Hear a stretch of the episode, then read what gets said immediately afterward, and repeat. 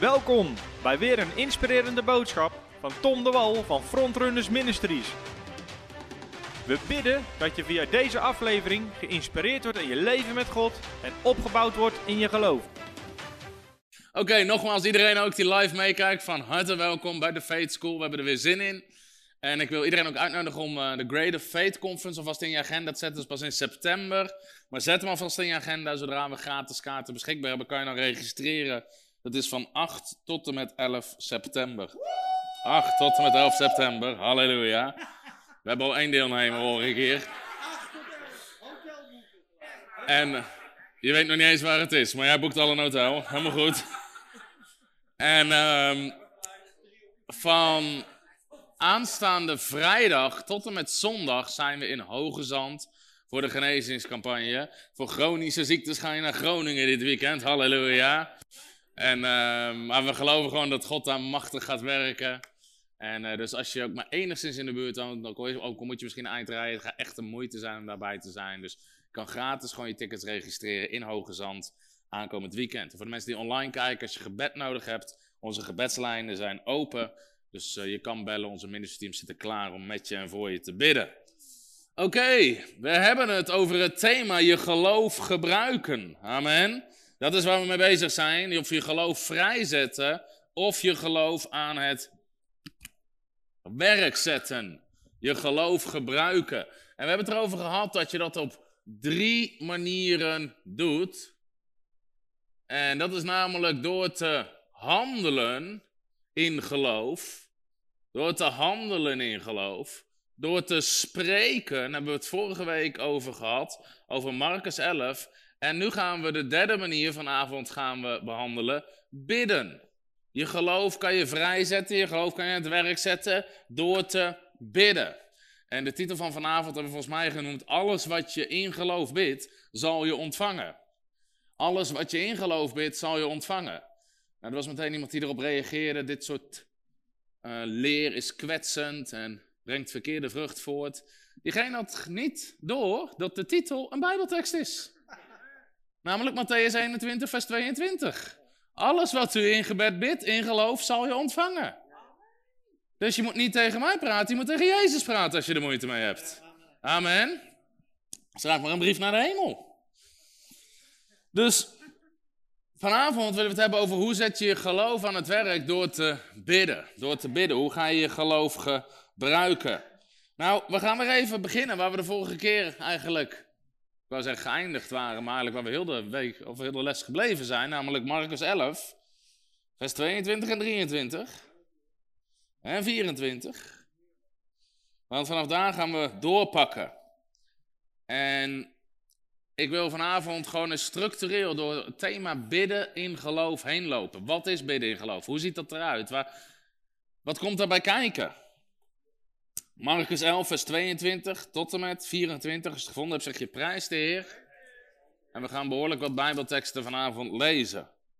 Nou, Jezus zei, Jezus antwoordde en zei tegen hen, heb geloof in God. Oftewel, heb het geloof van God. Heb Gods soort geloof. Want, voorwaar, ik zeg u, wie tegen deze berg zal zeggen, wordt opgeheven en in, de, en in de zee geworpen. En niet zal twijfelen in zijn hart, maar zal geloven dat wat hij zegt gebeuren zal. Het zal hem gebeuren wat hij zegt. Daar zijn we de vorige keer gebleven. Maar vers 24 gaat verder. Daarom zeg ik u. Iedereen zegt daarom. daarom. Nou, ik zeg altijd, als het daarom staat, dan vraag je je af. Waarom? Daarom zeg ik u, alles wat u biddend begeert, Geloof dat u het ontvangen zult en het zal u ten deel vallen. Nou, ik heb hiervoor gelezen uit de Zinnestatenvertaling. En de Zinnestatenvertaling in vers 24 niet heel krachtig vertaald. De MBV vertaalt hem krachtiger en ook de MBG. Daar staat namelijk, alles waarom jullie bidden en vragen, geloof dat je het al ontvangen hebt. Geloof dat je het al ontvangen hebt. Want de HSV vertaalt eigenlijk het geloofscomponent eruit. Die zegt alles wat je bidden begeert, geloof dat u het ontvangen zult. En andere woorden, je gaat het een keer in de toekomst ontvangen. En wat voor soort geloof krijg je dan? Menselijk geloof. Dat mensen willen het pas geloven als ze het zien. Maar Gods soort geloof is geloof met het hart. Amen. En is het bewijs van de dingen die je nog niet ziet. Dus daarom zegt de MBV, geloof dat je het al ontvangen hebt. En de MBG zegt, geloof dat gij hebt ontvangen. En het zal geschieden. Halleluja. Nou, meteen nadat Jezus dus zijn discipelen heeft uitgelegd dat ze met Gods soort geloof bergen kunnen verplaatsen, legt hij uit dat je met hetzelfde soort geloof kan zorgen dat al je gebeden verhoord worden. Amen. Nou, in Matthäus 21 staat eigenlijk hetzelfde verhaal. En dan gebruikt Jezus, dan zegt hij, u zou niet alleen doen wat er met de vijgenboom gedaan is, maar zelfs als u tegen deze berg zou zeggen, wordt in de zee geworpen, dan zou het gebeuren. En in vers 22, en daar hebben we de titel op gebaseerd van deze uitzending, en alles wat u in gebed vraagt, in geloof, zult u ontvangen. Alles wat u in gebed vraagt, zult u ontvangen. Nou, wanneer het gaat om hoe bid je in geloof, zijn er een aantal, niet echt stappen, maar componenten waarvan het belangrijk is dat we daarvan verzekerd zijn. En het eerste is, je moet ervan verzekerd zijn, dus ik noem het even verzekerd zijn, verzekerd dat God al je gebeden wil verhoren. Dat God al jouw gebeden wil verhoren. Nou, ik heb hier een boek over geschreven, Bidden is ontvangen, wat ik ook iedereen wil aanraden om te lezen. Je kan het gewoon gratis bestellen in onze webshop, ook de mensen die online zitten te kijken. En in dit boek ga ik diep in op gebedsverhoring en sleutels die de Bijbel daarvoor geeft. Maar een van de eerste dingen die we moeten leren, en wat we vaak opnieuw moeten leren, want de Bijbel zegt dat we ons denken moeten vernieuwen, is dat God wil al onze gebeden verhoren. God wil al onze gebeden verhoren. Alles wat u in het gebed vraagt, zegt Jezus. Vind je het niet heerlijk dat de Bijbel zo ontzettend duidelijk is?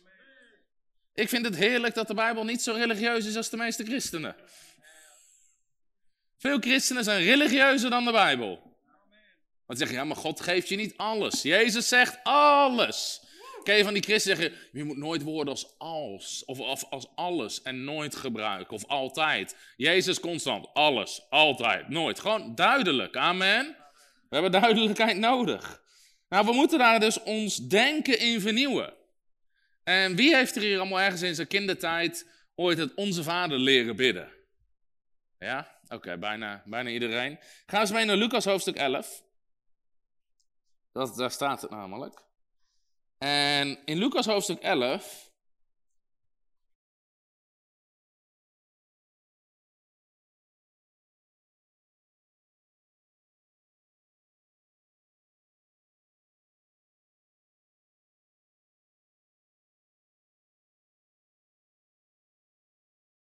Meteen na elkaar.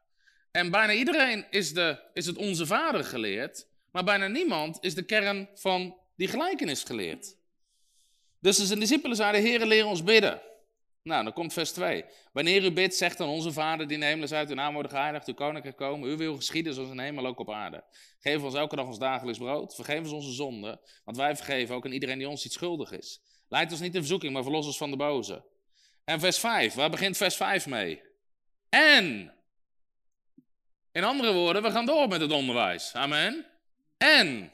Jij zei, en hij zei tegen hen, Stel dat iemand van u een vriend heeft en midden in de nacht naar hem toe gaat en zegt tegen hem: Vriend, leen mij drie broden. Wil je mij drie broden lenen? Want een vriend van me is na een reis bij me gekomen en ik heb niets om hem voor te zetten. Veronderstel nu eens dat die vriend dan zegt: Val me niet lastig. De deur is al gesloten en mijn kinderen en ik zijn al naar bed. Ik kan niet opstaan om je te geven wat je vraagt. Ik zeg jullie als hij al niet opstaat en het hem geeft omdat ze vrienden zijn, dan zal hij wel opstaan omdat zijn vriend zo onbeschaamd blijft aandringen en hem alles, iedereen zegt alles, en hem alles geven wat hij nodig heeft. Daarom, dat is de conclusie, amen. De en was, we gaan verder en de daarom is de conclusie. Daarom zeg ik jullie, vraag en misschien zal je het krijgen. Oké, heel goed. Daarom zeg ik jullie, vraag en er zal je gegeven worden. Zoek en je zult vinden. Klop en er zal voor je open gedaan worden. Want, halleluja, wie vraagt die? Wie vraagt, die ontvangt. Wie zoekt, die vindt. En wie klopt, voor hem zal open gedaan worden. Halleluja. Nou, wat leert Jezus ons in deze gelijkenis? Deze gelijkenis is heel vaak verkeerd uitgelegd. Want heel vaak wordt het uitgelegd in de context van volhardend bidden. Net zoals die vriend moet je blijven vragen, blijven bidden. Net zolang het God je een keer geeft wat je vraagt. Maar dat is niet de conclusie van de gelijkenis. Want de daarom en de want, dat geeft de conclusie van de gelijkenis. Waar gaat de gelijkenis over? God, het is niet de bedoeling dat we God vergelijken met een vriend die midden in de nacht niet eens op wil staan om een andere vriend te helpen. Maar als je maar lang genoeg onderaan zijn raam blijft zeuren, nou dan doet hij het uiteindelijk wel. Dat is niet wie Jezus ons hier wil leren wie de Vader is. De gelijkenis hier gaat niet om de vriend die iets moet geven, het gaat om de zekerheid van de vriend die vraagt. Die man die vraagt, die weet zeker dat zijn vriend het hem zal geven. Hij weet alles wat ik hier vraag, ga ik krijgen. En Jezus heeft het hier eigenlijk over de zekerheid, het geloof van die vriend die vraagt. En hem alles geven wat hij nodig heeft. Daarom zeg ik, vraag en je zal gegeven worden. Zoek en je zult vinden. Klop en er zal voor je opengedaan worden. Want wie vraagt, ontvangt, zegt Jezus. Wie bidt, ontvangt. Toen zei de Heer, leer ons bidden. Jezus leerde ze als eerste om te bidden met geloof. Met zekerheid. Je zegt, als je gaat bidden, ga je ontvangen. Als je gaat zoeken, ga je vinden. Dus het gaat in deze gelijkenis niet om de vriend die iets met tegenzin geeft. Het gaat om de zekerheid en het geloof van de vrager. Nou, de eerste les dus, die zijn Jezus zijn discipelen leert, is al je gebeden worden verhoord. Op de vraag van de discipelen, Heer leer ons bidden. Hij leert ze het onze Vader en hij leert ze, alles wat je bidt, wordt je gegeven. Zegt hij letterlijk, vraag en er zal gegeven worden. Zoek en je zult vinden. Klopt. Wie vraagt, ontvangt. Geen misschien, geen wat als, geen soms. Gewoon zekerheid. Zeg eens zekerheid. Zekerheid. Nou, die les is de meeste van ons niet geleerd. Dat heeft religie eruit gefilterd. We moeten de modder uit de put halen, amen. Nou, Jezus had geen onbeantwoorde gebeden. Jezus had geen onbeantwoorde gebeden. Alles wat Jezus bad, verkreeg hij van de Vader. Als Jezus bij het graf van Lazarus staat, dan zegt hij dit in vers 41. Jezus hief de ogen omhoog, Johannes hoofdstuk 11, vers 41, en zei: Vader, ik dank u dat u mij verhoord hebt. Let op, geloofsprincipe. Lazarus was nog niet opgestaan uit de dood. Maar jij zegt: Vader, ik dank u dat u mij verhoord hebt. Jezus dankt al voordat het zichtbaar was. En ik wist dat u mij altijd verhoort. Jij zegt: Ik weet dat u altijd. Dus ik dank u nu ook al. Halleluja. Als je toch weet dat God je altijd verhoort, dan kan je hem ook alvast van tevoren danken. Amen. Halleluja. Nou, sommige mensen zeggen, ja, maar dat zijn wij niet, dat is Jezus. Wie heeft hij wel eens gehoord? Oké. Nou, wat zegt Johannes 14, vers 12? Amen. Zoek hem eens op, want ook daar staat een N. Johannes 14, vers 12. Johannes 14, vers 12. Ook de mensen thuis, pak je Bijbel erbij. Johannes 14, vers 12, als je hem gevonden hebt, zegt, prijs de Heer. Voorwaar, voorwaar. In andere woorden, let op, let op. Amen. Dat zegt hij, let op, let op. Ik zeg u, wie zegt dit? Uh, Bill Johnson zegt, nee, Jezus zegt.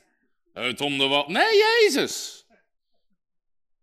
Jezus zegt, ik zeg u, wie in mij gelooft zal de werken, dat staat voor de wonderen, die ik doe ook doen. En hij zal nog grotere doen dan deze. Want ik ga heen naar mijn vader. Jezus is hier niet meer, maar wij wel. En wij moeten nou zijn werken doen. Hij wil onze handen zijn, onze voeten zijn, onze mond gebruiken. En, zie dat in vers 13? En, in andere woorden, we zijn nog niet klaar.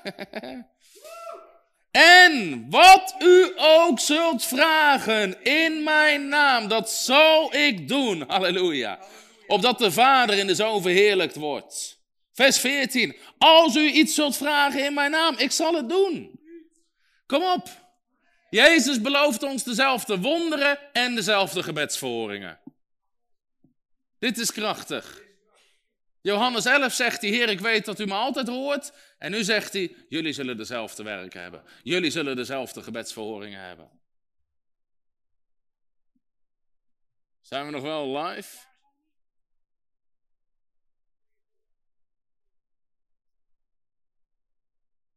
Even snel de stop omhoog. Heb ik nog geluid op de livestream? Horen ze me op de livestream nog wel? Volgens mij is mijn microfoon ook uit.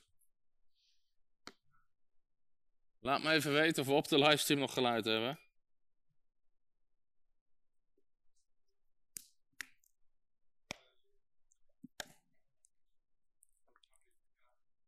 Ja. Hiervoor hebben we 6G nodig, lieve mensen. Ja, hebben we nog geluid op de livestream? Oké. Nou, als we nog geluid hebben op de livestream, dan gaan we lekker door. Amen. Ik wil je wel adviseren om nu je iPhone te pakken in plaats van je Bijbel. Want ik kan de achterste rijen niet meer zien. Oké. Kijk, halleluja. Ja. Bijna, stuk voor stuk. Ja, daar komt hij. Oké. Sorry voor de mensen die via livestream kijken. We hadden even een stroomuitval. Oké, we gaan weer verder. En wat u ook zult vragen in mijn naam, dat zal ik doen. Opdat de Vader in de Zoon verheerlijkt zal worden. En als u iets zult vragen in mijn naam, zal ik dat doen. Nou, dit betekent dat wij radicaal ons denken moeten vernieuwen. En het onderwijs moeten vernieuwen, wat in de kerk wordt gegeven over gebed. Dat religie eruit moet. Gewoon terug naar wat zegt het woord hierover. Want wat wordt veel mensen onderwezen? We liepen er nu tegenaan met mijn boeken vertalen in het Engels. Mijn boek Bidden is ontvangen. Het vertaalt in het Engels. En de meeste vertalers maakten er een rapportje van. Gelukkig hebben we een goede gevonden, die staat nu achter de camera. Maar een professioneel christelijk vertaalbureau. Die had mijn boek vertaald. En wat hadden ze ervan gemaakt? God hoort al je gebeden. Nee, verhoort al je gebeden. Verhoord. Dan moet je heel scherp zijn als je boek uitbrengt in het buitenland. Want mensen kunnen de boodschap niet geloven. En dan gaan ze hem verdraaien. En. Dus we moeten ons denken erover nieuwen. En ook heel vaak wordt gezegd: soms zegt God ja, soms zegt God nee. Nee, nee, nee. De Bijbel zegt: al Gods beloftes zijn ja en amen. Niet nee en misschien. Amen. Er is heel veel onderwijs. Wanneer je bidt, verwacht niet dat de situatie verandert. Verwacht dat jij verandert. Nee, Jezus zegt niet, als je bidt, verwacht dat jij verandert. Jezus zegt, wanneer je bidt, verwacht dat je ontvangt. Amen. Dus er is zoveel onderwijs. En dit soort gedichten kennen mensen misschien wel. Maar ik vind het belangrijk om gewoon er scherp op te zijn. Dit is een hele bekende die op allerlei tegeltjes en kalenders ziet. Ik vroeg om kracht en God gaf me moeilijkheden om me sterk te maken. Ik vroeg om wijsheid en God gaf me problemen om die te leren op te lossen. Ik vroeg om voorspoed en God gaf me hersenen en spieren om mee te werken. Ik vroeg om moed en God gaf me gevaar om te overwinnen. Ik vroeg om liefde en God gaf me mensen met moeilijkheden om te helpen. Ik vroeg om gunsten, God gaf me kansen. Ik kreeg niets waar ik om vroeg, ik kreeg alles wat ik nodig had. Amen, amen. Nee, nee, nee, nee. Kijk, ik vroeg om kracht. De Bijbel zegt, God heeft ons niet gegeven een geest van angst, maar van kracht. Amen. En wie de Heeren verwachten, zullen nieuwe kracht putten. Amen. Daar staat niet wie de heren verwachten zullen nieuwe moeilijkheden putten. Ik vroeg om wijsheid en God gaf me problemen. Nee, nee, nee, Jacobus hoofdstuk 1. Als je God vraagt om wijsheid, wat krijg je dan? Wijsheid, overvloedig van God die zonder verwijten geeft. Ik vroeg om voorspoed. Jabes vroeg om voorspoed in kronieken. En God zegene hem, halleluja. Ik vroeg om moed en God gaf me gevaren. Nee, de discipelen in handelingen, ze baden om moed, om vrijmoedigheid. En ze werden vervuld met vrijmoedigheid, halleluja. Ze kregen wat ze vroegen. Ik vroeg om liefde. Nou, Romeinen 5, vers 5 zegt, God heeft zijn liefde al uitgestort in onze harten. Amen. God heeft ons niet gegeven geest van angst, maar van kracht, liefde en bezonnenheid. Dat is wat we krijgen. Ik vroeg om gunsten. De Bijbel zegt, goedheid en gunst zullen je volgen alle dagen van je leven. Amen. Nou, dit soort religie leert mensen weer, maar je hoeft niet te verwachten dat je krijgt waar je voor bidt. Je krijgt iets totaal anders en daar moet je het maar mee doen. En we moeten gewoon mensen leren, je krijgt wat je bidt, want dat is wat Jezus zegt. In Matthäus 7, vers 7 zegt Jezus, bid en u zal gegeven worden. Want een ieder die bidt, ontvangt. Halleluja. En ieder, amen. Dat is inderdaad, whosoever. Dit is voor iedereen, amen. Nou, we hebben net Johannes 14, vers 13 al gelezen. Wat u ook zult vragen in mijn naam, dat zal ik doen. Laten we nog eens een paar teksten lezen. Ga nog eens even mee naar Johannes hoofdstuk 15.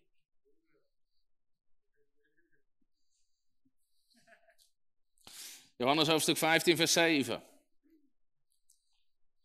Als u in mij blijft en mijn woorden in u blijven, vraag wat u maar wilt. Staat dat er? Ja. Vraag wat u maar wilt. En je kan het vergeten. Nee, en het zal u ten deel vallen. Vers 16. Niet u hebt mij uitverkoren, maar ik heb u uitverkoren. Ik heb u ertoe bestemd dat u heen zou gaan en veel vrucht zou dragen en dat u vrucht zou blijven. Opdat wat u ook maar van de Vader vraagt in mijn naam, hij dat u geeft. 16 vers 23 nu, Johannes 16 vers 23, één hoofdstuk verder. En op die dag zult u mij niets vragen. Voorwaar ik zeg u, alles wat u de Vader zult bidden in mijn naam, zal hij u geven. Vers 24. Tot nu toe hebt u niets gebeden in mijn naam. Bid en u zult ontvangen, opdat uw blijdschap voorkomen zou worden. Nou, er is tekst na tekst na tekst die dit belooft. Laten we nog eens even naar 1 Johannes gaan, vlak voor het boek Openbaring. 1 Johannes 3, vers 22. Dat is 5 vers 14. 1 Johannes 3 vers 22.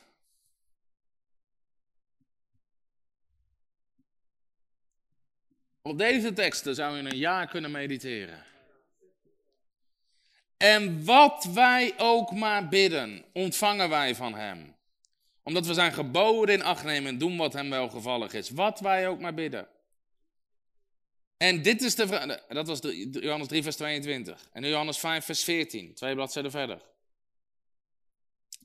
En dit is de vrijmoedigheid die wij hebben in het toegaan tot God. Dat Hij ons verhoort. Telkens als wij iets bidden naar zijn wil. En als we weten dat hij ons verhoort, wat wij ook bidden, dan weten wij dat wij het gevraagde, dat wij van hem gebeden hebben, ontvangen. Nou, ik zou nog veel meer teksten, ik zal er gewoon even nog een paar citeren. Jacobus 5, vers 16. Het gebed van een rechtvaardig is krachtig en mist zijn uitwerking niet. Jacobus 5, vers 15. Het gelovige gebed zal de zieke behouden en de Heer zal hem oprichten. Matthäus 18, vers 19. Ik verzeker het jullie nogmaals, als twee van jullie hier op aarde eensgezind om iets vragen, wat het ook is, dan zal mijn vader het in de hemel voor je laten gebeuren.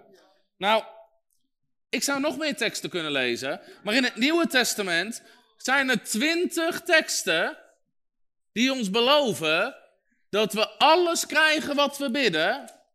En er is er geen één met een misschien of een soms of een wie weet, of laat het maar in de handen van God. Elke tekst in het Nieuwe Testament belooft ons gebedsverhoring. Elke. Elke tekst. In mijn boek Bidden is ontvangen staan ze ook allemaal op een rijtje. Elke tekst. Nou, religie, dit schudt religie. Dit schudt echt religie. Dit schudt wat mensen gedenken over gebed en wat ze geleerd is over gebed. Maar dit is wel wat het woord van God zegt. Ook toen mijn boek Bidden is ontvangen uitkwam, ik wist, je hoeft niet profetisch te zijn om de reacties te, te, te raden. Bidden is ontvangen. Je, je post alleen maar een foto van het boek en de eerste naar de... Je krijgt echt niet alles wat je bidt. God is geen Sinterklaas. De Bijbel leert niet dat we alles krijgen wat we bidden. De Bijbel leert wel dat we alles krijgen wat we bidden. Er zit vaak een verschil tussen wat mensen denken wat de Bijbel zegt en wat de Bijbel daadwerkelijk zegt. Nou, en daarom Kijk, Jacobus zegt, als u bidt, ontvangt u niets omdat u verkeerd bidt. Dus wij kunnen verkeerd bidden. Nou, Jacobus 4, vers 3. Jacobus zegt, als u bidt, ontvangt u niets omdat we verkeerd bidden. Nou, mij was nooit geleerd dat je verkeerd kon bidden. Dus dit was ook zoiets, toen we dit boek posten. Je kan niet verkeerd bidden. Elk gebed is goed. U ontvangt niks omdat u verkeerd bidt. Dat is het probleem. Mensen denken dat ze het beter weten dan het woord van God. Ze verzinnen hun eigen doctrines en dan krijg je je eigen resultaat. De Bijbel zegt wel dat we verkeerd kunnen bidden. Nou, 1 Petrus 3, vers 7 leert ons ook dat onze gebeden verhinderd kunnen worden. Verhinderd kunnen worden. Nou, in mijn boek Jezus, of in mijn boek Bidden is ontvangen, laat ik dus de zeven meest voorkomende redenen zien waarom onze gebeden niet verhoord worden. Maar ik kan je wel vast verklappen, er ligt er geen één aan God. Het heeft ermee te maken dat mensen verkeerd bidden of dat door hun gedrag hun gebeden verhinderd worden. Maar het ligt nooit aan God. Nou, wat is dus belangrijk om te beseffen? Zorgen dat onze gebeden verhoord worden, ligt meer bij ons dan bij God. En wat doet religie? Die draait dat om. Die legt dat bij God neer. Ja, en wij kunnen er verder niks aan doen. Wij kunnen het alleen maar een keer bidden en daarna ligt het bij God. Maar dat is dus niet zo. Dat is niet zo. Nou, dus elke tekst belooft ons gebedsvorm. Dus de eerste waar je mee af moet rekenen, is je moet gewoon weten, het doel van gebed is gebedsverhoring. Het doel van gebed is gebedsverhoring. Dat is een verschil tussen de christenen en de moslims. De moslims bidden gewoon uit religie. Die zeggen zo vaak per dag een gebed op, maar ze verwachten niet dat het verhoord wordt. Nou, iemand had mijn boek bij wat mensen door de brievenbus gedaan. En ook bij een paar Jehovah-getuigen. En die mogen geen andere boeken lezen dan van Jehovah-getuigen. Alleen ze dachten dat een Jehovah-broeder of zuster dat boek door de brievenbus had gedaan.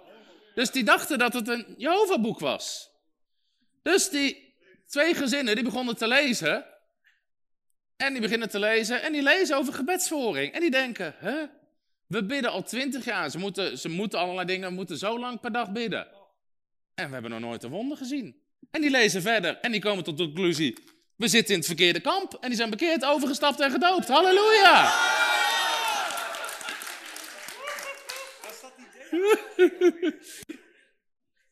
dus ik kwam ze hier tegen op de conferentie. Ik hoe ben je dat tot geloof gekomen? Ja, je boek die heeft gewoon iemand door de brievenbus. Dat is een soort Jehovah Sneaky actie. We hebben inderdaad de DH Engel. De bezorgengel. Nou, dus we mogen verzekerd zijn. Dat is de essentie van het bidden wat Jezus ons leert. Dat God al je gebeden wil verhoren. Alleen wij mogen leren om op de juiste manier te bidden. Amen. Nou, de tweede soort, eigenlijk waar we moeten tackelen als het gaat om bidden in geloof, dat heeft te maken met de wil van God. Met de wil van God. En ik weet niet of je 1 Johannes 5, vers 14 nog open hebt liggen. Ja, bijna.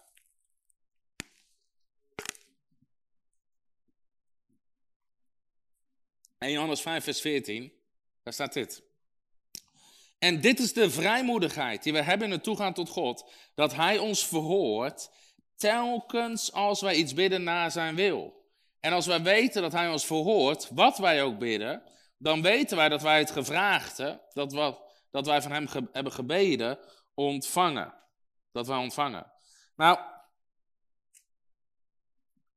ik heb al gezegd een aantal keer in deze faith school, geloof, en ik ga het ook even opschrijven, geloof begint waar de wil van God bekend is. Geloof begint waar de wil van God bekend is. Spreekt voor zich, maar als je niet weet of God iets wil geven, kan je onmogelijk geloof hebben dat hij het gaat geven. Geloof begint waar de wil van God bekend is. Ik heb ook gezegd, als het gaat om de wil van. Oh, ik heb de wil van God. Ik heb ook gezegd, als het gaat om de wil van God, leert de Bijbel ons dat het onze verantwoordelijkheid is om de wil van God te kennen. Dus die tekst, ja, maar de gedachten van God zijn hoger dan onze gedachten en zijn plannen. Dat gaat niet over de christenen. Dat gaat over de man der goddeloze, dat gaat over de onrechtvaardige man. Als het gaat om christenen, daar zegt de Bijbel, in onder andere bijvoorbeeld Efeze, in Efeze 5, vers 17, wees niet onverstandig, maar ken de wil van de Heer. Nou, hoe wordt iemand genoemd die de wil van de Heer niet kent? Onverstandig. Wees niet onverstandig, maar ken de wil van de Heer. Dat is Efeze 5, vers 17. In Romeinen 12, daar zegt Paulus dat we ons denken moeten vernieuwen, opdat we leren wat de goede, welbehagelijke en volmaakte wil van God is. Amen. Waarom moet je je denken vernieuwen? Om te ontdekken, om te weten wat de goede, welbehagelijke en volmaakte wil van God is. Paulus bidt in Colossense voor de gelovigen dat ze vervuld zullen zijn met de wil van God. En in het Nieuwe Testament, in 1 Korinthe 2, leert Paulus zelfs ons, dan pakt hij een tekst uit het Oude Testament. Wie heeft ooit de gedachten des Heren gekend? Je kan het nalezen in 1 Korinthe 2. En dan gaat hij erover verder en dan zegt hij uiteindelijk, wij nu, wij nu, wij hebben de gedachten van Christus. We have the mind of Christ. Halleluja. Wij hebben het denken van Christus. Dus het Nieuwe Testament leert ons dat wij de wil van God horen te kennen. Nou, wat is een probleem? Als heel veel christenen die bidden voor dingen zonder dat ze weten wat de wil van God voor die zaak is. En als je niet weet wat de wil van God is, ben je niet aan het bidden, maar aan het gissen.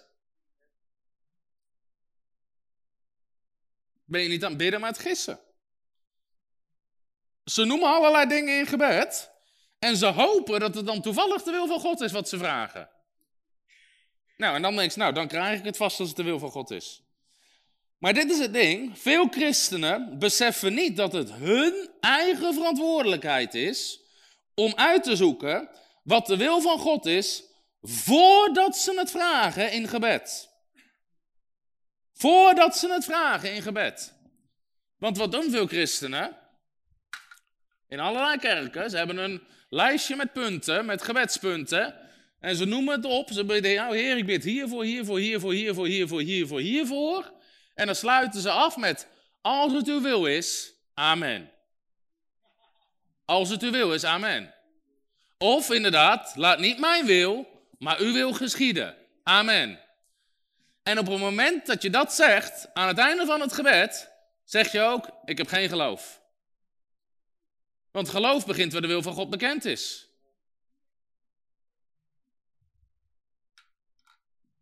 Het is jouw verantwoordelijkheid om uit te zoeken wat de wil van God is. Dus wat doen ze? Ze gooien een hele lijstje omhoog. En dan als het niet gebeurt, zeggen ze, ach, het was niet de wil van God. Dus hoe proberen ze de wil van God uit te vinden? Door gewoon te kijken of dat het gebeurt. En als het gebeurt, nou, dan was het vast de wil van God. Gebeurt het niet, was het niet de wil van God. En dat is hoe heel veel christenen bidden. Heer, wilt u oom Hans genezen en zorgen dat hij weer uit het ziekenhuis komt? Als het u wil is, amen. Nou, op allerlei manieren. Maar dat is niet de bedoeling. Luister, de wil van God ontdek je niet door te kijken of dat je gebed verhoord wordt. Het is de bedoeling dat je Gods wil ontdekt voordat je er überhaupt voor bidt. Omdat een andere voorwaarde voor gebedsvoering is geloof. Alles wat u bidt in geloof. Wat is geloof? Zeker weten dat je het krijgt. De zekerheid van de dingen die je hoopt. De bewijs van wat je nog niet ziet. Je moet geloven dat je het ontvangt op het moment dat je bidt. Maar dat doe je niet op deze manier. Op deze manier ben je gewoon aan het afwachten, aankijken of er iets gebeurt. Dus het kan niet de bedoeling zijn om op die manier te bidden. Johannes zei, dit is de vrijmoedigheid die we hebben in het toegaan tot God, dat Hij ons verhoort, telkens als we iets bidden naar zijn wil. Hij heeft het over met vrijmoedigheid naar God toe gaan, niet met onzekerheid. Als mensen gewoon zeggen, ja heer, dit en dit en dit en dit, als het uw wil is, dat is niet vrijmoedig, dat is onzeker. Want je weet het niet zeker. En dat is de betekenis van onzeker. Amen. Zo moeilijk is het niet. Soms moet je het simpel maken voor mensen. Je kunt alleen vrijmoedigheid hebben als je vooraf de wil van God kent. Alleen dan kan je vrijmoedigheid hebben. Nou, dus je gaat eerst uitzoeken wat de wil van God is. Je gaat eerst uitzoeken. Nou, sowieso, dus als het gaat om gebed, dat is ook mijn boek Bidden is ontvangen. Jezus hield het altijd ontzettend simpel. Daarom ben ik geen voorstander van allerlei hele ingewikkelde theorieën over gebed. Dus sommige mensen verzinnen allerlei ingewikkelde theorieën over eerst bepaalde demonen binden in de hemelse gewesten, voordat je gebeden verhoord kunnen worden. En wat nu helemaal in de mode is, is pleiten in de hemelse rechtbank. En iedere keer als je in gebed gaat, ben je een rechtszaak aan het voeren. Nee, nee, nee. Als je in gebed gaat, ga je met vrijmoedigheid naar je hemelse vader toe. Met je hemelse vader toe.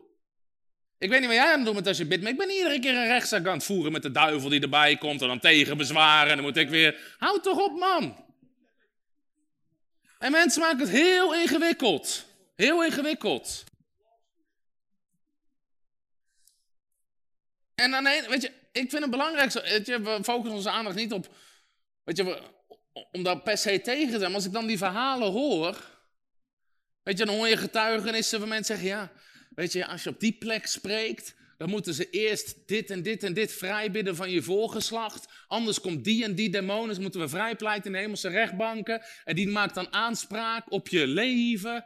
Nou, als mensen, als ik ergens kom spreken en ze zeggen, ja Tom, voordat je hier mag spreken, moeten we je eerst in je voorgeslag vrijpleiten van daar en daar en daar in hemelse rechtbanken. Want anders komt die demon en ik...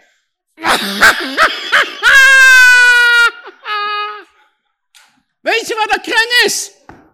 Onder mijn voeten! Gezeten in de hemelse gewesten met Christus. Alles is aan uw voeten onderworpen. Elke naam en overheid en kracht en macht. Amen. Houd toch op met dat soort dingen. Paulus doet dat toch nergens? Uh, voordat je in Efeze kan spreken. Nee, dan moeten we eerst even. Oh, en dan gaan we naar Korinthe. Nee, dan moeten we dat. Houd toch op. Mensen geven de duivel zoveel meer macht dan die heeft omdat ze hun eigen geloof. En het is allemaal gebouwd op ervaringen en die en die. En ja, toen baden we dat, toen schudden die een keer. Nou ja, ja, ja.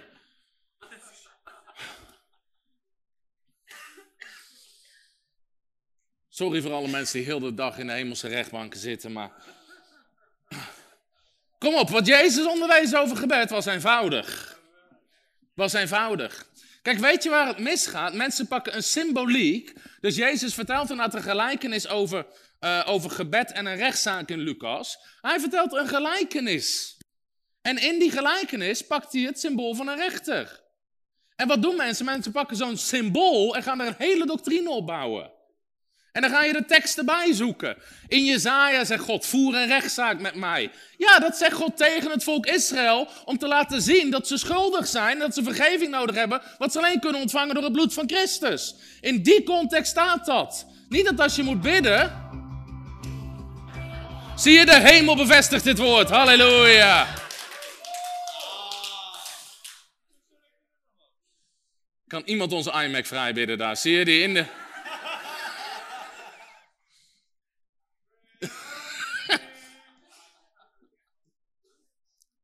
nou... dus wat gebeurt er? Ze pakken zo'n symbool en dan ga je hele doctrines opbouwen. Dat zou je ook kunnen doen met de gelijkenis die ik heb gelezen in Lucas 11. Van die vriend.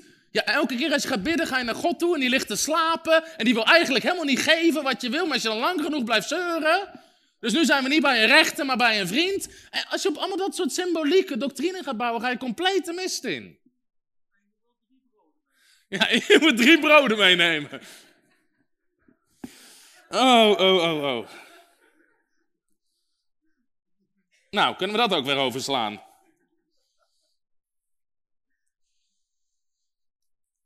Het ding is, Jezus houdt het simpel. Jezus houdt het simpel. We moeten gewoon weer leren hoe werkt Bijbels bidden. Bijbels bidden. Nou, wat is belangrijk als het gaat om gebed? Is, en ook als het gaat om de wil van God. Kijk, sommigen zeggen, ja, maar Jezus bad toch, Heer, als het, uh, laat, laat deze beker aan mij voorbij gaan, maar laat niet mijn wil, maar uw wil geschieden. Jezus bad dat, dus dan horen wij dat toch ook te bidden? Nou, je moet begrijpen, er zijn verschillende soorten gebed. Iedereen zegt verschillende soorten gebed. In Efeze 6, vers 18, daar staat, terwijl u bij elke gelegenheid met alle gebed en smeking bidt. De Engelstaan zegt with all kinds of prayer, allerlei soorten gebed. In Timotheus staat er, ik roep toe dat er voor alles smekingen, gebeden, voorbeden, dankzeggingen gedaan worden. Nou, er zijn verschillende soorten gebed. En ik ga je even een aantal verschillende soorten opnoemen.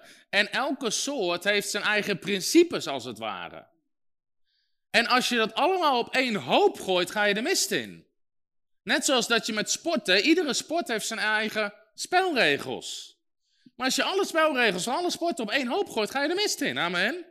Als je met voetbal je hand, met je hand de bal pakt en in het doel gooit, dan wordt het afgekeurd. Omdat je dan alle spelregels op een hoop gooit. Nou, je hebt het gebed van geloof.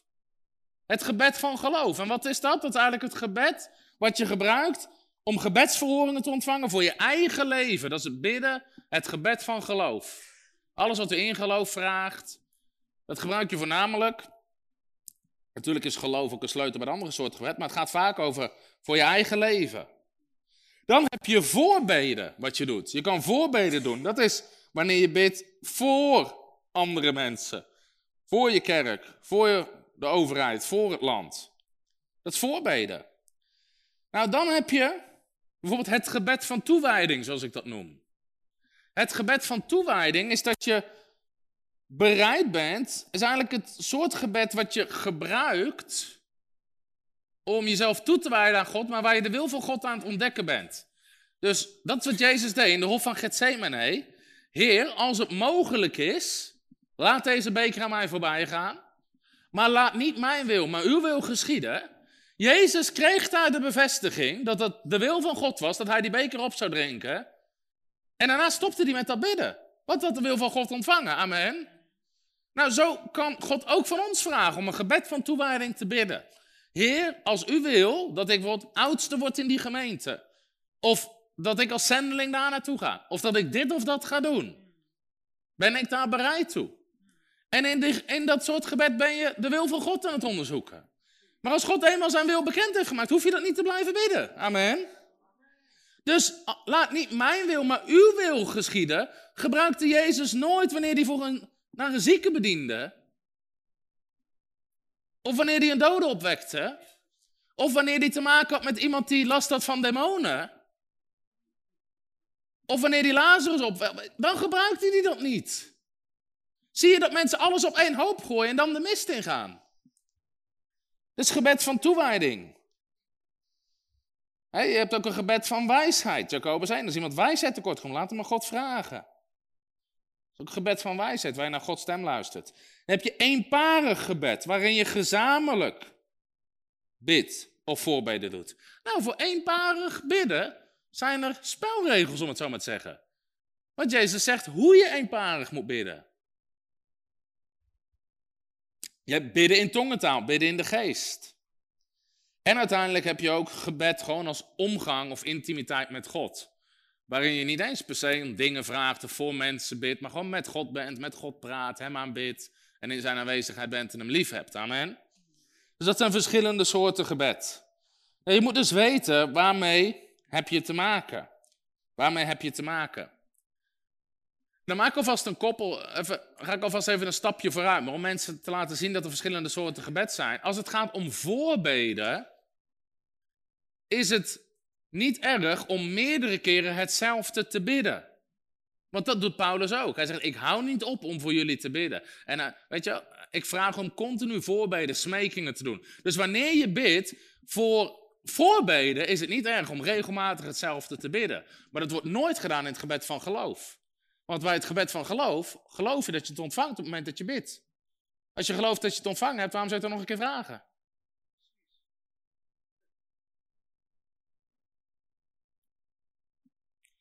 Nou, dus een van de redenen dat christenen geen gebedsverhoring zien, is dus primair dat ze niet weten wat de wil van God is.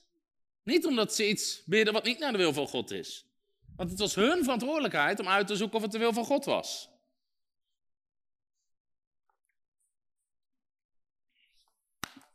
Dus Nou, hoe kom je achter de wil van God? Je hebt de, wat ik noem, de algemene wil van God. En je hebt de specifieke wil van God.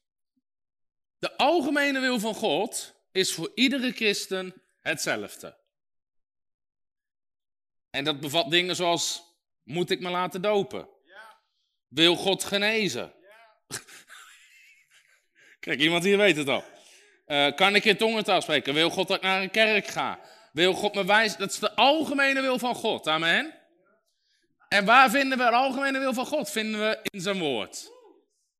In, het staat dat God wil iedereen genezen. Hij heeft al onze ziekten gedragen. Voor iedereen. Nou, dus dat soort vragen settle je in het woord. Settle je in het woord. En als het gesetteld is in het woord, kan je vanuit geloof gaan bidden, want je gaat uit het woord bidden.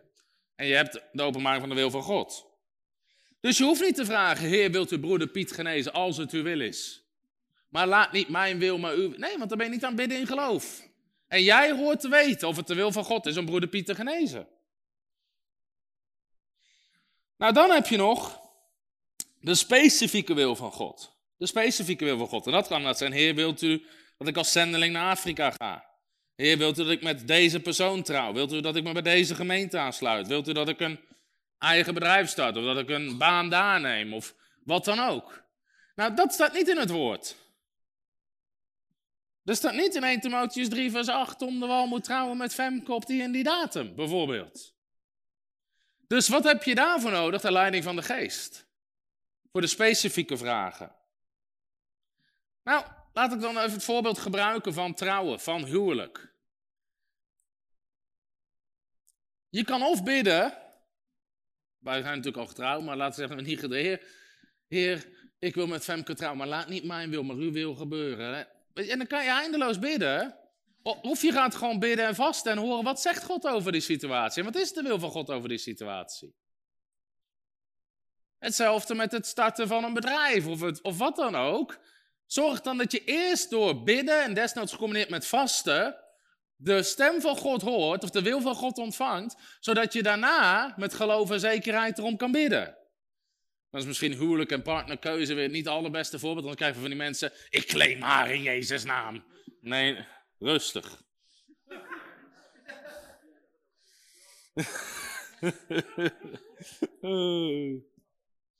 dus dan heb je leiding nodig vanuit de Heilige Geest. Heb je leiding nodig vanuit de Heilige Geest. Nou, bijvoorbeeld toen, toen we klaar waren, het Femke was, was dat bijbelschool. En um, dat liep bijna af en ik zat het laatste jaar van HBO. En aan het eind van die periode wilde ik weten, ik had heel veel profetieën over bediening, over roeping op mijn leven, al die dingen meer. En ik had bijna mijn HBO, dus ik wilde weten, wat moet ik doen? Dus in plaats van gewoon te bidden, ja Heer, als het uw wil is dat ik in bediening ga, laat er dan niets gebeuren, maar laat niet mijn wil, maar uw wil. Nou, het probleem is dat je dan niet geleid wordt door de geest, maar door omstandigheden. Want stel je voor dat Peter naar mij toe komt en zegt van, hé uh, hey joh, jij zou een bediening moeten starten. Ik weet niet of dat hij het zegt vanuit de geest of vanuit zijn vlees. Misschien komt iemand toevallig op je pad die dat zegt. Weet je, dan krijg je dat soort gebeden. Heer, als het u wil is, laat dan vandaag een rode auto langs rijden. Dan krijg je dat soort dingen. Nou, dus wat deed ik? Ik besloot gewoon, dit is een belangrijke zaak, wat moeten we doen? Dus ik ga net zo lang bidden totdat ik antwoord heb van God. Dus drie weken lang lag ik iedere dag op, op, op mijn gezicht in mijn slaapkamer om God te horen. En elke dag bad ik, Heer, ik wil weten wat u zegt. En ik geloof dat God ons soms test in die dingen. Want heel vaak willen we, Heer, zeg het maar. Nee, geen antwoord. Oké, ga ik mijn eigen gang. Ja, ik heb ervoor gebeden, ik heb ervoor gebeden, maar ja, ja de Heer zei niks. Nou, soms test God, weet je, ben je echt hongerig, wil je echt gehoorzaam zijn. Dus ik, ik besloot van, ik ga net zo lang bidden totdat ik antwoord heb. En ik weet, op dat was toen op een woensdag, op de 21ste dag, ik was drie, drie weken aan het bidden. En op de 21ste dag hoorde ik de stem van God. En God zei, Tom, ik roep je om te spreken en te bedienen. En ik wist, ik moet de bediening starten. Had God tot mij gesproken in mijn hart. En toen zei ik, oké heer, ik heb uw woord gehoord in mijn hart. Nu wil ik graag een bevestiging. Niet alleen voor mezelf, maar ook voor Femke en de mensen om me heen. En toen zat ik op donderdag zat ik in een dienst. Ik hoorde dat er ergens een profeet sprak.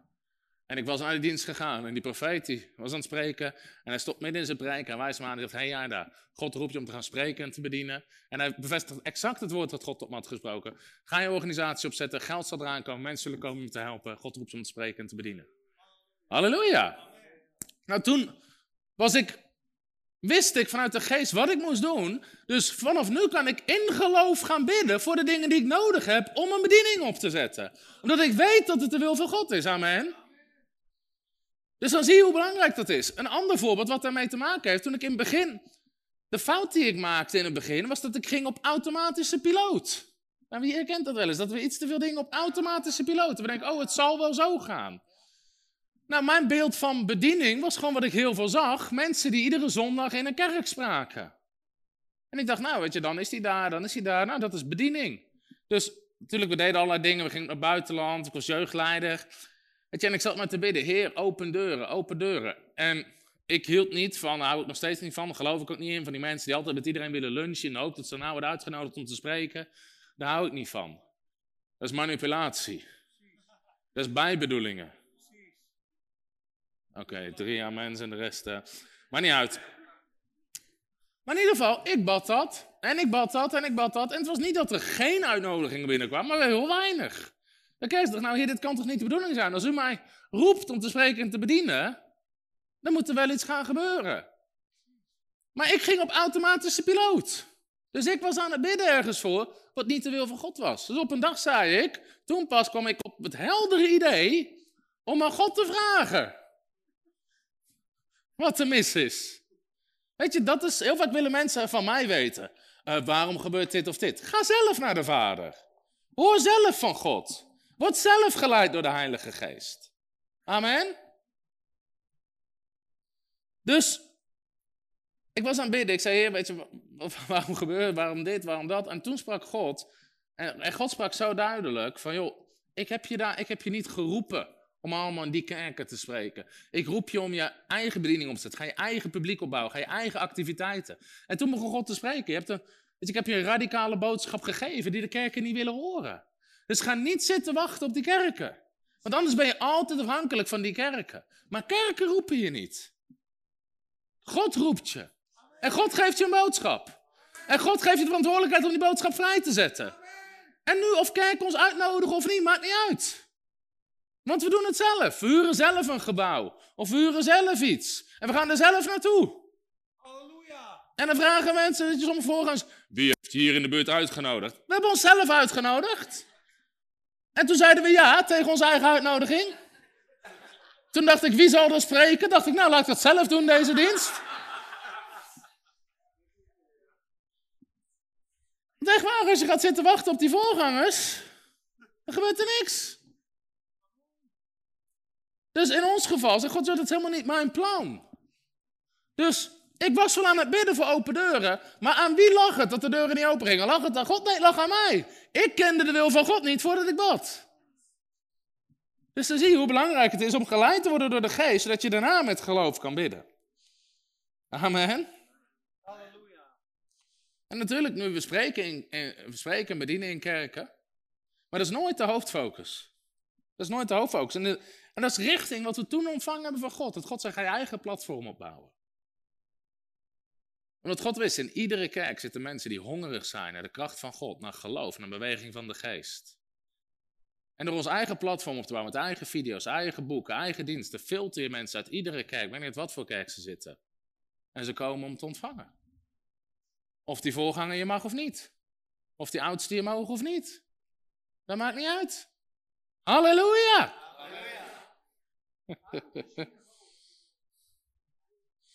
nou, is de reden dat ik heel lang geen gebedsvoering had. lag niet aan de wil van God. Het lag eraan dat ik de wil van God niet kende. En dat is een verschil. Nou, Paulus zijn in het vlees wordt heel vaak aangehaald. Om aan te tonen ook dat hè, God wil je niet alles geven of wat dan ook. Maar dat is niet waar. Sowieso, ik heb het ook bij de genezingsseminar gezegd zaterdag. De doorn in het vlees van Paulus was geen ziekte. Paulus maakt heel duidelijk wat de doorn in het vlees was, was vervolging. Amen. Bovendien, doorn in het vlees was een term die in het Oude Testament al gebruikt werd. Dat werd gebruikt voor omliggende vijandige volken. Die werden zo genoemd. Dus Paulus zegt ook, maar goed, laten we maar eens opzoeken, want ik wil dit, dit is misschien even belangrijk om neer te zetten. In 1 Korinthe, of in 2 Korinthe 12, eerst zond Paulus alle moeilijkheden en vervolgingen op waar hij doorheen gaat omwille van het evangelie. In 2 Korinthe, hoofdstuk 11, dan noemt hij al die zweepslagen, uh, allemaal dat soort dingen waar hij doorheen gaat. En dan in 2 Korinthe hoofdstuk 12, daar begint hij op een gegeven moment over die doren in het vlees. Maar ik wil je even iets laten zien. Dat Paulus, sommige mensen zeggen, ja maar Paulus, weet je wel, Paulus' gebed van de doren in het vlees, dat, God, dat hij God vroeg om hem weg te halen, werd toch niet beantwoord? Werd wel beantwoord. Alleen het was niet het antwoord wat Paulus verwachtte. Maar het werd wel beantwoord. 2 Korinthe hoofdstuk 12. En opdat ik mij door de alles overtreffende karakter van de openbaringen niet zou verheffen, is mij een doren in het vlees gegeven. Wat dus gaat om die vervolging, mensen die achter hem aanreisden, hem lasterden, die constant dat soort dingen. En engel, of in de grondtekst staat een boodschapper van de Satan, om mij met vuisten te slaan, dat ik me niet zou verheffen. Hierover heb ik de Heere driemaal gesmeekt dat hij van mij weg zou gaan. Zeg maar, zie je wel, Paulus heeft drie keer aan God gevraagd en God heeft niet geantwoord. Jawel, volgende vers. Maar hij heeft tegen mij gezegd. Dit is Gods antwoord.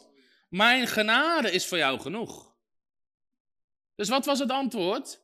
Ik geef je genade om hiermee om te gaan. Ik geef je kracht, de bekrachtiging om dit te dragen. Mijn genade is u genoeg. Want mijn kracht wordt in zwakheid volbracht. Daarom zal ik liever roemen in mijn zwakheden, opdat de kracht van Christus in mij komt wonen. Let op, nu gaat hij zijn zwakheden opnoemen. Daarom heb ik behagen in zwakheden. Dubbele punt. Let op. In hoofdpijn, kiespijn. Ik ben mank. Blind in één oog. Nee, daarom heb ik een behagen. Welke zwakheden heeft hij het over? Smadelijke behandelingen, in noden, in vervolgingen, in benauwdheden om Christus wil. Want wanneer ik zwak ben, ben ik machtig. Nou, ten eerste zie je dus, dit gaat helemaal niet om ziekte. En waarom? Paulus vroeg aan God om de vervolging van hem af te nemen. Maar vervolging wordt ons beloofd. Alle die godvruchtig willen leven in Christus Jezus, zullen vervolgd worden. Dus ondanks dat we dat niet leuk vinden, hoort dat wel in de wil van God voor ons leven.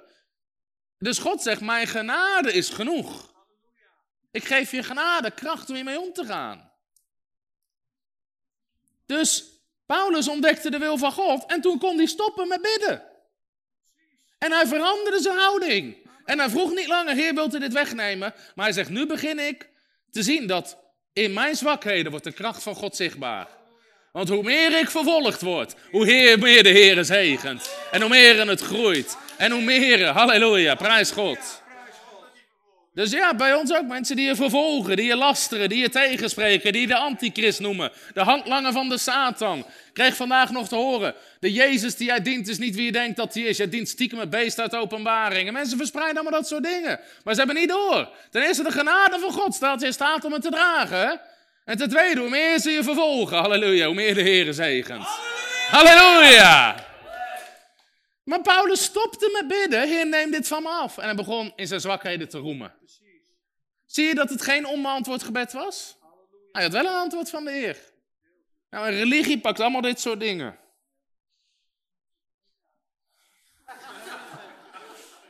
nou,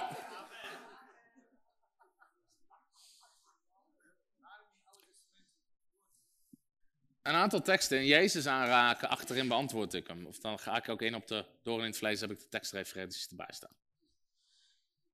Nou, dit is het ding. Zodra je door de leiding van de Heilige Geest de wil van God weet voor je situatie, hoef je niet meer te bidden, Heer, als het uw wil is. Als je hebt ontdekt dat waar jij voor bidt de wil van God is voor jouw situatie, nu kan je erin geloven om bidden en te ontvangen. Want je weet dat de wil van God is. Amen. En wat als je ontdekt dat het niet de wil van God is? Hoef je er ook niet meer voor te bidden. En zit je ook niet meer een onbeantwoord gebed. Amen.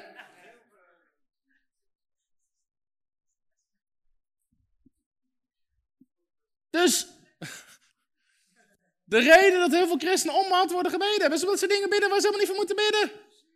En het was hun verantwoordelijkheid om achter te komen voordat ze ervoor baden. Halleluja. Nou, als het gaat om de wil van God, wat zie je nog meer? Mensen die verkeerde dingen vragen aan God. Zoals dingen die hij al heeft gegeven. Dingen die hij al heeft gegeven. Nou, vanavond hadden we onverwachts een gast, dus we gingen frietjes eten. En als ik dan een bord met frietjes voor Matthew zijn neus zet, zou het heel raar zijn als hij zegt: Papa, mag ik een bord met frietjes? Wilt u mij een bord met frietjes geven? Wilt u mij alstublieft een bord met frietjes geven? Dat zou raar zijn, want het bord met frietjes heb ik hem al gegeven. Maar dit is wat christenen constant doen in gebed. Heer, wilt u bij me zijn? Heer, wilt u alstublieft bij me zijn? Iedere ochtend, Heer, wilt u bij me zijn? En dan weet Heer, wilt u bij die zijn? En wilt u bij die zijn? En wil... Alsof God op een dag zegt, nee, nee, vandaag niet. Nee. Morgen weer een dag, maar... Uh... Nou, het ding is, wilt u bij me zijn? Wat zegt de Bijbel? Zie, ik ben met u al de dagen tot de volleinding van de wereld. Halleluja. Ik zal u beslist niet loslaten. Ik zal u beslist niet verlaten. Halleluja. En Jezus zegt, op die dag zult u zien dat ik in mijn vader ben en u in mij en ik in u. Jezus zit hier, hij zit in je. Hij die in u is. Dus mensen zeggen, Heer, wilt u bij me zijn? Hallo, hij zit in je.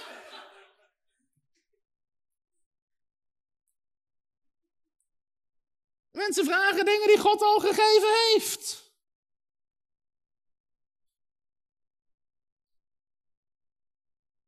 Heer, wilt u mij beschermen? Hij is bij je, hij is je schild, hij is je trouw, hij is je panzer. Halleluja. Geen onheil zal je tent naderen, het zijn beloftes het woord van God. Amen. Dus dingen vragen die al lang gegeven zijn. Ook dat is bidden in ongeloof. Het zijn, bidden die, het zijn gebeden zonder geloof. Of mensen vragen dingen aan God die ze zelf moeten doen. Zoals Heer, geef mij geloof. Nee, zo werkt geloof niet. Heer, bekeer me. Nog zo eentje, ja. Bekeer, de Bijbel zegt bekeer je. Ik zeggen bekeer me. Nee, bekeer je. Me, je, me. Sommige kerken zitten al vijf, 500 jaar, sinds de reformatie. Me, je, me, je. En ze hebben één tekst uit klaagliederen. Waar staat Heer bekeer me. En alle andere teksten daarna zeggen bekeer je. En klaagliederen is geschreven rond de ballingschap. Waar God zei, je moet je bekeren. En mensen zitten nog steeds, Heer bekeer me. Heer, laat mij geen zorgen meer maken. Nee, jij zegt, maak je geen zorgen. Werp je zorgen op de Heer. Dat zijn dingen die jij moet doen.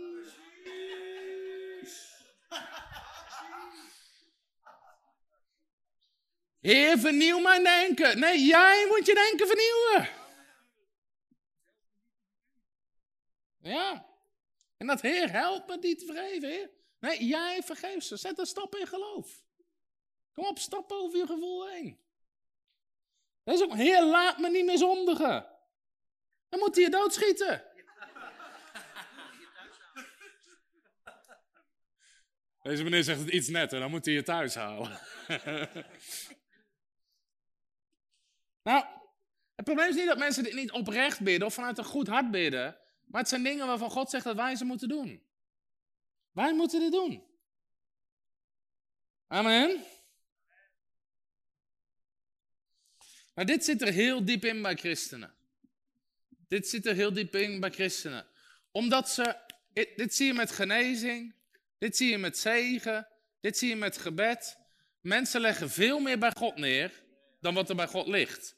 Omdat ze dan God de schuld blijven geven van dingen. Ze hoeven geen verantwoordelijkheid te nemen over hun leven, over hun manier van denken, over, over hun geloof. Want als je alles maar legt bij God, Hoef jij nooit iets te doen. En dit zie je constant. God dit, God dat, God heeft die niet genezen. God heeft al lang genezen. Door zijn streamen ben je genezen. Lig niet bij God. Lig niet bij God. God heeft dit niet gegeven. Nou, wacht even, als mensen dit snappen, is het de wil van God? Ja, oké, dan moet jij, is het jouw taak om het in geloof te gaan bidden en te ontvangen. Dus mensen geven zichzelf vaak ook weg met wat ze zeggen. We gaan het binnenkort ook hebben, misschien volgende week al, over volharden in geloof. Want er is een aspect van volharden in geloof. Geloof volhardt net zo lang tot het heeft ontvangen waar het voor gelooft. Dus mensen die zeggen, ja, we hebben daar twaalf jaar voor geloofd en het is niet gebeurd. Nou, dat betekent dus dat je opgegeven hebt. Je hebt opgegeven. Dus, en sommige mensen die stellen, zijn, het is fariseeërs, die stellen geen vraag om iets te leren. Ze stellen een vraag als een valstrik. De fariseeërs wilden niet iets leren van Jezus. Ze wilden een strik voor zijn voeten werpen, waar hij in zou stappen. Dus ik moest een interview doen voor een, uh, voor een jonge organisatie over genezing. En gewoon om ze te activeren in genezing. En voorgangers mochten dan vragen stellen. Nou, de meesten stelden niet een vraag om iets te leren. Ze stelden een vraag om een strik te spannen voor je voeten. Dus een van de vragen was: hoe ga je om met mensen die niet genezen? Nou, mijn vraag terug was: wanneer ben je gestopt om te geloven voor genezing voor ze? Blijkbaar ben je gestopt. Ligt niet aan God, ligt aan jou. Jij bent gestopt met geloven voor genezing. Want jij gaat, ervan niet, jij gaat ervan uit dat ze niet genezen. Hoe ga je om met de mensen die niet genezen? Dus ze, ze, geloven God blijkbaar, maar dat is niet echt geloof, want het heeft opgegeven. Voor genezing, ze zien het niet, ze geven het op en ze geven God de schuld. Kijk, want anders is de vraag heel simpel. Hoe ga je om met mensen niet genezen? Je begraaft ze.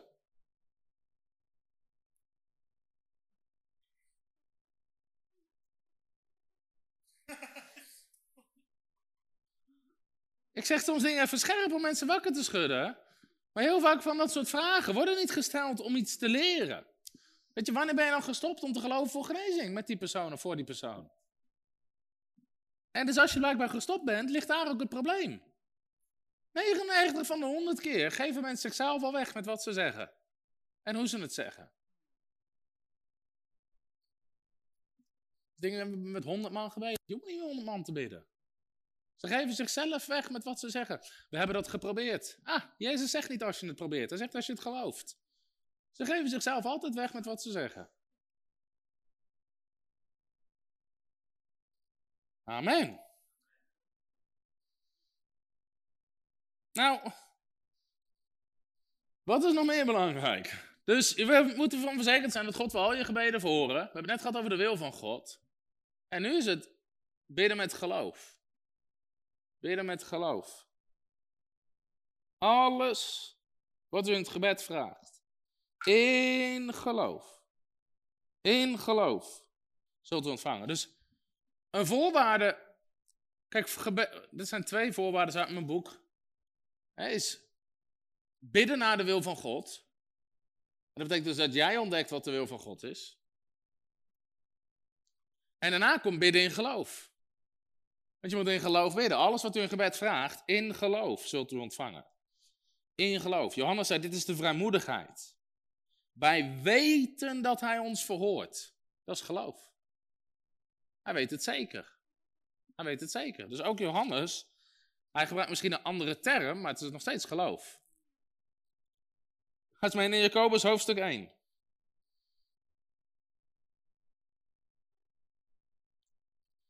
Jacobus hoofdstuk 1, vanaf vers 5.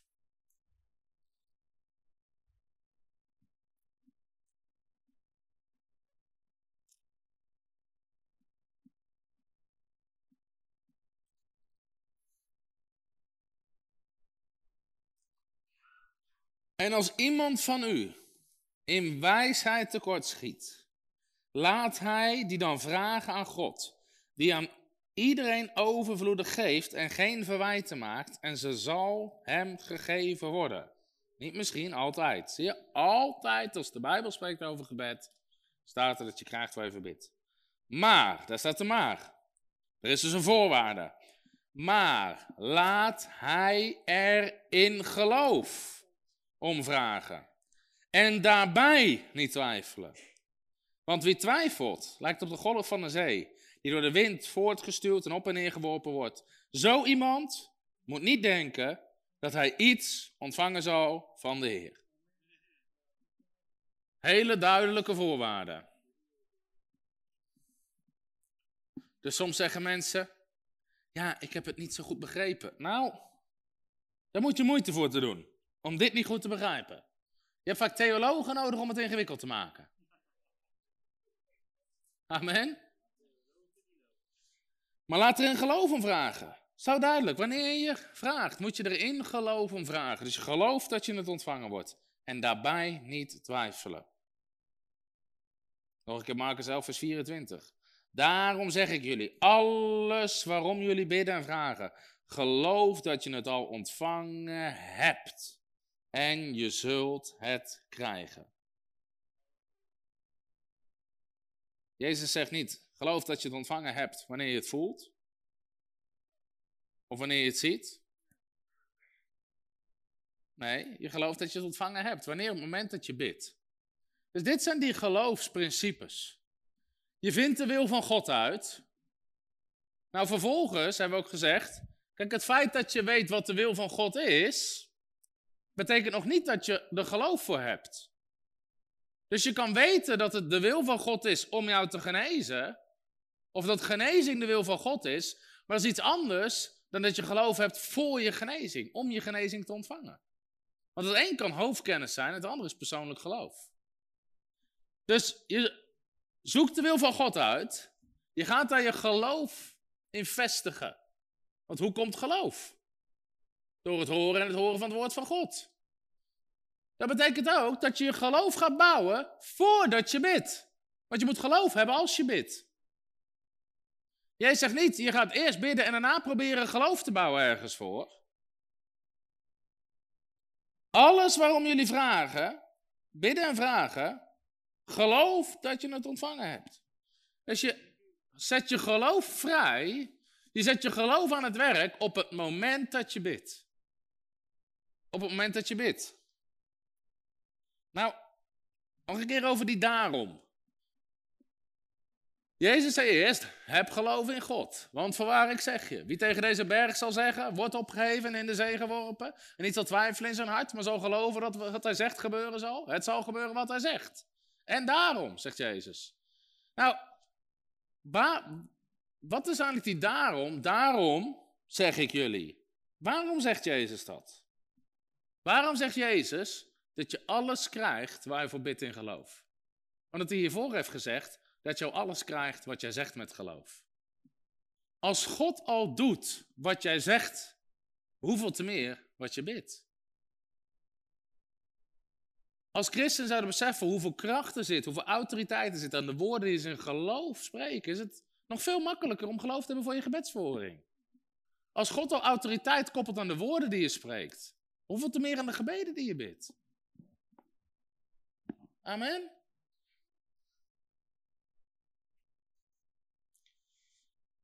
Dus als je bidt voor genezing, ook genezing valt onder alles. Alles waarom jullie bidden, dat is ook genezing. Genezing is de wil van God. Maar wanneer geloof je dat je genezing ontvangt? Op het moment dat je bidt. Geloof je dat je het ontvangt? Dus je bidt voor je genezing. Dus je bouwt, verzoekt eerst uit. Wat is de wil van God? Je bouwt daar je geloof in, totdat er zekerheid is. Dan bid je ervoor en dan geloof je dat je het ontvangt. Ongeacht wat je voelt. Ja, je hebt het al ontvangen, zegt de Bijbel. Als je wacht geloven, met geloven, totdat je voelt dat je genezen bent, zul je het nooit krijgen. Maar als jij gelooft dat je genezen bent, ongeacht wat je voelt, zal je het ontvangen. En hier gaan mensen de mist in. Ze bidden, en daarin is genezing een mooi voorbeeld. Ze bidden voor genezing. Ze zeggen amen, maar ze voelen het nog en ze zeggen het is niet gebeurd. En ze missen het. Want of dat ze het ontvangen hebben, baseren ze niet op hun geloof, maar op hun gevoel. En als ze het nog voelen, zeggen ze het is niet gebeurd. Dus dan wandel je niet naar geloof, je wandelt naar gevoel. Dus een tijd terug bad ik ook voor een, was een ernstig ziek persoon, werd in een samenkomst gebracht. Legde handen op ze, zeiden amen. Eerst wat zegt, ik voel het nog. Ik voel het nog. Zijn die mensen aan het geloven? Nee, wat zijn ze aan het doen? Ze zijn aan het voelen. Ze zijn aan het voelen. En je ziet het verschil of mensen aan het voelen zijn of aan het geloven. Dus ook met genezingsdiensten. Heel vaak zeg ik, nu moet je doen wat je niet kan doen. Ik vind dat het verhaal nog van die vrouw, die had een gezwel op de voet en had pijn met lopen. En ik zeg, nu moet je doen als je niet kan doen. Boem, ze sprong overeind, ze begon te sprinten. Dat was niet voelen, dat was geloven. Voelen is kijken. Dat is voelen. Boem, ze sprong op, ze begon te sprinten en tijdens het rennen, boem, verdween het gezwel. En het gezwel was weg. En ze getuigde. Dus ook in Nederland kunnen gewoon makkelijk gezwellen verdwijnen tijdens diensten. Als je de mensen uit hun gevoelsgebied kan krijgen. En in het geloofsgebied kan krijgen. Want alles is mogelijk voor degene die gelooft, niet voor degene die voelt. Niet voor degene die voelt. We zijn gelovigen, geen gevoeligen. Ik ben hypergevoelig. Nee, ik ben hypergelovig. Je gelooft dat je het ontvangen hebt. Wat is geloof? De zekerheid van de dingen die je hoopt. Het bewijs van de dingen die je niet ziet. Het geloof nu is. Dus wanneer is het geloof? Op het moment dat je bidt. Nu is. Nu heb je het. nu heb je je geloof aan het werk gezet. De zekerheid van de dingen. Je bent absoluut verzekerd. Absoluut verzekerd. En bewijs. Halleluja. Dus bid op basis van het woord. Bid op basis van het woord. Ga staan op het woord. Heel vaak, dat is trouwens ook interessant, als je het boek Handelingen leest. Sowieso, sommige, sommige mensen zeggen, waarom is er weinig kracht in de kerk? Nou, er zijn veel redenen voor. Maar als je de preken bestudeert in Handelingen, je moet Handelingen 2 bijvoorbeeld eens lezen. En dan, wanneer Petrus spreekt, de Bijbelteksten aanvinken. Er staat geschreven, er staat geschreven, er staat geschreven, er staat geschreven. Je legt druk op het woord. Paulus zei tegen Timotheus, Timotheus, predik het woord. Dus ook als ik genezingsdiensten preek, de Bijbel zegt, de Bijbel zegt, de Bijbel zegt. Heb je Billy Graham wel eens zien preken? The Bible says, the Bible says, the Bible says. Mensen moeten het woord horen, want geloof komt door te horen van het woord, amen. Je moet niet je gevoel preken, niet je ervaring. Ja, ik heb ook een keer meegemaakt. En toen die, en die denkt dit, en die theoloog zegt dat, en daar is een keer dit. Je moet dus gewoon naar de meeste predikers luisteren. En aanvinken hoeveel bijbeltekst je hoort. Als je al een bijbeltekst hoort. Of eentje, of een halve. Nee, de Bijbel zegt. Als, als mensen gewoon zouden preken wat de Bijbel zegt. Amen. Dan komt er zoveel meer kracht. Omdat het haalt alle theorieën, alle theologieën, alle eigen ideeën, haalt het eruit. De Bijbel zegt, de Bijbel zegt, de Bijbel zegt. Leg druk op het woord, amen. Helpt het iemand? Ik weet dat het geen school van predikers is, maar uh, krijgt het er gewoon gratis bij. Daarom gaan we ook die fulltime revival en ministry school opzetten in 2023. Om een nieuwe generatie predikers te trainen in Nederland. Nederland is geestelijk in een beroerde staat. Ik weet, het hoort niet bij het onderwijs, maar je krijgt het er gratis bij. Waarom? Omdat God heeft op ons hart gelegd om een school te starten. Voor mensen die roeping ervaren voor voltijdbediening. En als je erover nadenkt, er is niemand die dit nu doet in Nederland. Je hebt bijbelschooltjes al tussenjaar.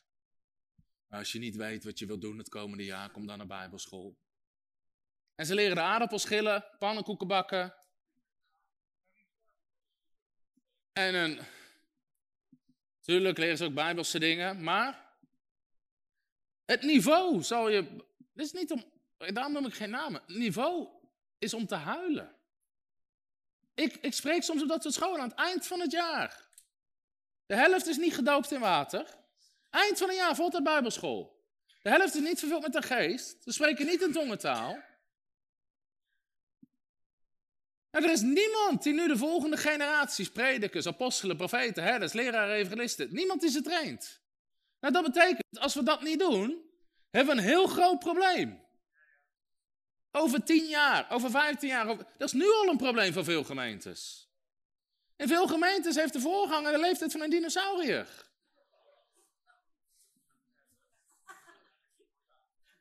En er is geen jonge generatie. En sommigen zeggen, is dat erg? Nou, ik hoorde laatst een voorganger zeggen, dat vond ik mooi. Hij zei, joh, op het moment dat ik 60 ben, moet ik er gewoon mee stoppen. Hij zegt, ik word wel overzien van, van de kerken die ik geplant heb. Hij zegt, maar ik moet niet verwachten als ik nog ver in de 60 ben, dat ik in een gemeente de jongeren kan aanspreken. Ik heb geen idee meer wat een leefwereld is. Dus er moet gewoon een jonge, krachtige voorganger op zitten. En laat mij hem maar coachen en discipelen. En dacht ik, ja, daar zit, daar zit wat in. Maar nu in Nederland, er is niemand die ze traint. Dat betekent, ze zijn er straks niet. Je ziet het nu al. Mensen denken dat er veel krachtige bedieningen zijn. Maar hoeveel plekken zijn er waar je naar genezingsdiensten kan, bevrijdingsdiensten kan? Waar je gewoon, wat gewoon krachtige bedieningen zijn, waar de kracht van God is. Dat is weinig. Dat is weinig van mensen die uren rijden. Krijgen we ik voor hoeveel mails? Iedere dag met mensen met vragen voor gebed, genezing, bevrijding. We hebben gewoon een nieuwe generatie nodig. En die niet allerlei moderne dingen leren preken. Ja, ik heb een heel zwaar en moeilijk leven en ik zat ook in een burn-out en toen dit en toen dat. De Bijbel zegt, de Bijbel zegt, de Bijbel zegt. Paulus ging niet rond prediken dat hij overal een burn-out had. Oké, nu genoeg hierover, denk ik, want anders ben ik. Als je een roeping ervaart voor Fulltime Bediening, schrijf je in voor de Revival and Ministry School. Halleluja. Fulltimebijbelschool.nl, dit was het eind van de reclamespot. Halleluja. Ook kwamen weer op. Oh ja, bid het woord. Dus als je handelingen bestudeert, ze predikt het woord. Het woord. Het woord zegt. Het woord zegt. Het woord zegt. Maar ook gebeden. Ze baden het woord. Ga eens mee naar handelingen. Ik wil je het gewoon laten zien. Staat niet in aantekeningen, je krijgt het er weer gratis bij.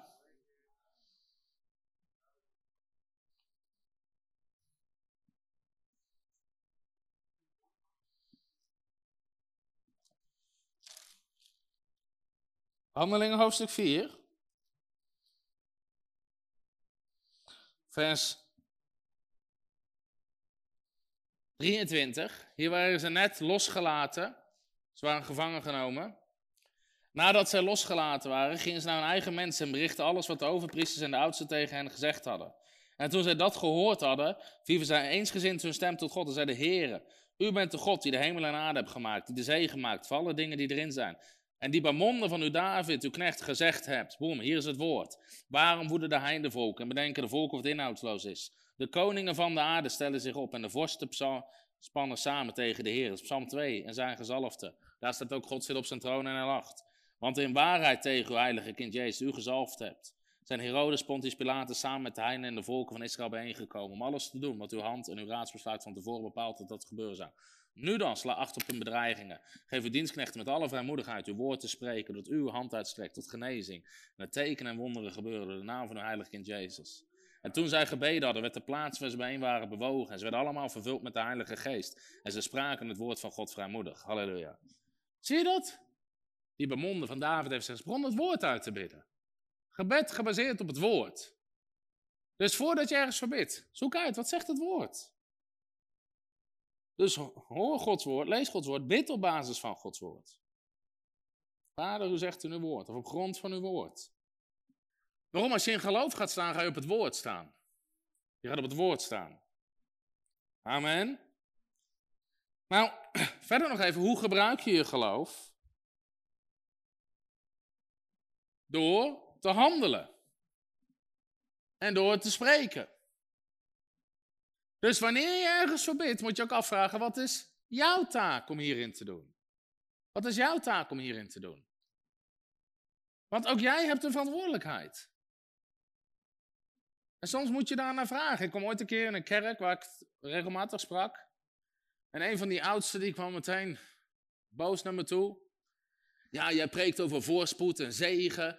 Maar deze, hebben vrienden van ons en die hebben al jarenlang financieel tekort. En iedereen bidt voor ze. En ze hebben nog steeds financieel tekort. En dan kom jij aan met je boodschap van voorspoed. En ging helemaal los. En ik zei, joh, mag ik één vraag stellen? Ja, wat dan? Hoeveel uur werken ze in de week? Nou, het kwam erop neer dat die vrouw had geen baan. En die man die werkte 20 uur. En ik zei, waarom werkt hij niet voltijd? Ja, ja, daar heeft hij niet zo'n goed gevoel bij. Nou, er is niks mis met mijn boodschap. Er is iets mis met zijn hoofd. Volgens mij werken ze in zijn hoofd ook in ploegendienst. Zie je, mensen bekritiseren een boodschap. Maar de Bijbel zegt, wie niet werkt, zal niet eten. God zegent het werk van je handen, niet je kont om op te zitten.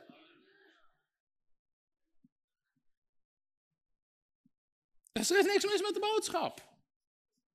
Er is iets mis met de mensen soms die het horen. En die ermee aan de haal gaan. Dus door te spreken en te handelen. Nou, wat is zijn taak? Is gewoon werken. In Brabant zegt dan werken met uw bast. werken met uw bast.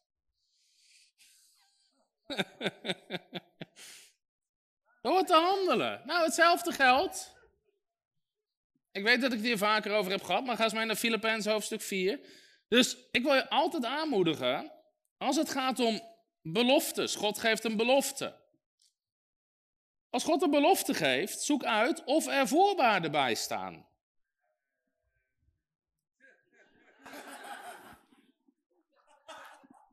Jullie moeten oppassen voor frontrunners, je wordt je echt gehersenspoeld.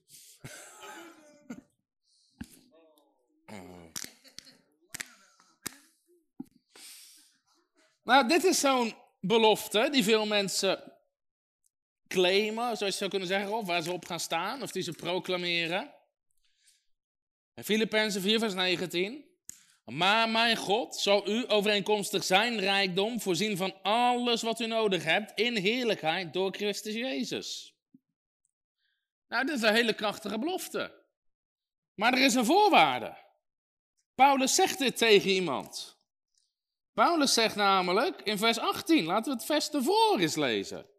Want wat was hier namelijk gebeurd? De Filippenzen, dat kan je weer lezen in, even kijken hoor. Vanaf vers 16. Ook in Thessalonica hebt u mij een en andermaal iets toegestuurd wat ik nodig had. Dus de Filippenzen stuurden Paulus regelmatig geld toe voor zijn bediening. Dan zegt Paulus in vers 17, niet dat ik de gave zoek, maar ik zoek de vrucht die op uw rekening toeneemt. Maar ik heb alles ontvangen. En ik heb overvloed. Hoeveel weten dat Paulus arm was? Ik heb alles ontvangen. En ik heb overvloed. Ik ben geheel voorzien. Nu ik door middel van Epaphroditus ontvangen heb wat door u gezonden was. Als een aangename geur, welgevallig, welbehagelijk voor God. Maar mijn God zal u overeenkomstig zijn rijkdom voorzien. Van alles wat u nodig hebt. Zie je dat? Paulus zegt, ik heb alles ontvangen wat ik nodig heb. En nu zullen jullie alles ontvangen wat jullie nodig hebt. Dus de belofte is God voorziet in alles wat je nodig hebt. Maar de voorwaarde is zaaien en oogsten. Het is partnerschap. Ze waren partner met de bediening van Paulus. Ze stuurden hem regelmatig geld toe. Ze zegenen zijn bediening. Ze zorgden dat Paulus voorzien was. En nu zegt Paulus, nu gaat God jullie voorzien. Dus als het gaat om zegen, altijd als God belooft om te geven, staat er een voorwaarde bij. God zal je schuren doen overlopen. Maar daarvoor staat, breng de tiende. De Bijbel zegt in Spreuken 3 vers 9, vereer de heren met je bezit, met de eersteling of het beste van je opbrengst, dan zullen je pestkuipen overlopen. Je kan niet alleen claimen, halleluja, mijn pestkuipen zullen overlopen, als je niet God eert met je bezit. Je kan niet oogsten als je, als je niet zaait. Het is zaaien en oogsten. Dus dat zijn voorwaarden. En ieder gebied uit het woord werkt anders. Dus voorspoed en zegen werkt niet door bidden en vasten. Je kan bidden en vasten dat je een ons weegt. Het scheelt hooguit het geld met boodschappen doen. Maar bidden en vasten wordt nergens gekoppeld aan de zegen. Andere principes wel. Zoals geven, zoals spreken, zoals geloven. Heel veel andere principes. Ik, heb, ik wil nog een keer een boek erover schrijven. Op onze business school onderwijs ik het. Twintig Bijbelse principes om te leven in voorspoed. Er zijn twintig dingen die ik heb ontdekt in het woord van God, die God, God direct koppelt aan zijn zegen. Maar bidden en vasten is er geen van. Bidden en vasten is wel een sleutel als het gaat om de kracht van de Heilige Geest in leven. Dus je moet weten van waar je mee bezig bent, wat is een sleutel? Als ik meer kracht van de geest wil, begin ik al te bidden en te vasten. Dat dat een sleutel is die daaraan gelinkt wordt. Die wordt niet gelinkt aan voorspoed. Dus ieder gebied heeft zijn eigen sleutels. Het koninkrijk van God werkt met sleutels. Zeg sleutels. Jij zegt, ik zal jullie de sleutels van het koninkrijk geven. Het koninkrijk werkt met sleutels. Jezus verweet de fariseeërs, uit mijn hoofd in Lucas hoofdstuk 11, jullie hebben de sleutels van kennis weggenomen van de mensen. Vers 52. Dus het werkt met sleutels. Dus heel veel dingen werken met sleutels. Nou, als je een sleutel hebt, weet je hoe je een bepaalde deur moet openen. Prediking werkt met sleutels. Wil je resultaat? Wil je prediken met resultaat? Predik het woord. Het woord zegt. Het woord, dat is een sleutel voor prediking. Dus zo heb je allerlei sleutels. Die je moet zien te ontdekken in het woord van God. Amen. Helpt het iemand? Nou, je gebruikt je geloof ook door te spreken. Dus als het gaat om bidden in geloof, het heeft geen zin om te bidden in geloof als je volgens het tegenovergestelde laat spreken. Voor sommige mensen, die kunnen bidden tot ze ontzwegen. Je kan voor ze bidden tot je vingerafdrukken naar voren staan. Maar er gaat niks gebeuren. Want het probleem zit twee centimeter onder hun neus. Het is hun mond, niet hun snor. Wat ze zeggen. Jij zegt, jij zal hebben wat je zegt. Dood en leven is in de macht van de tong.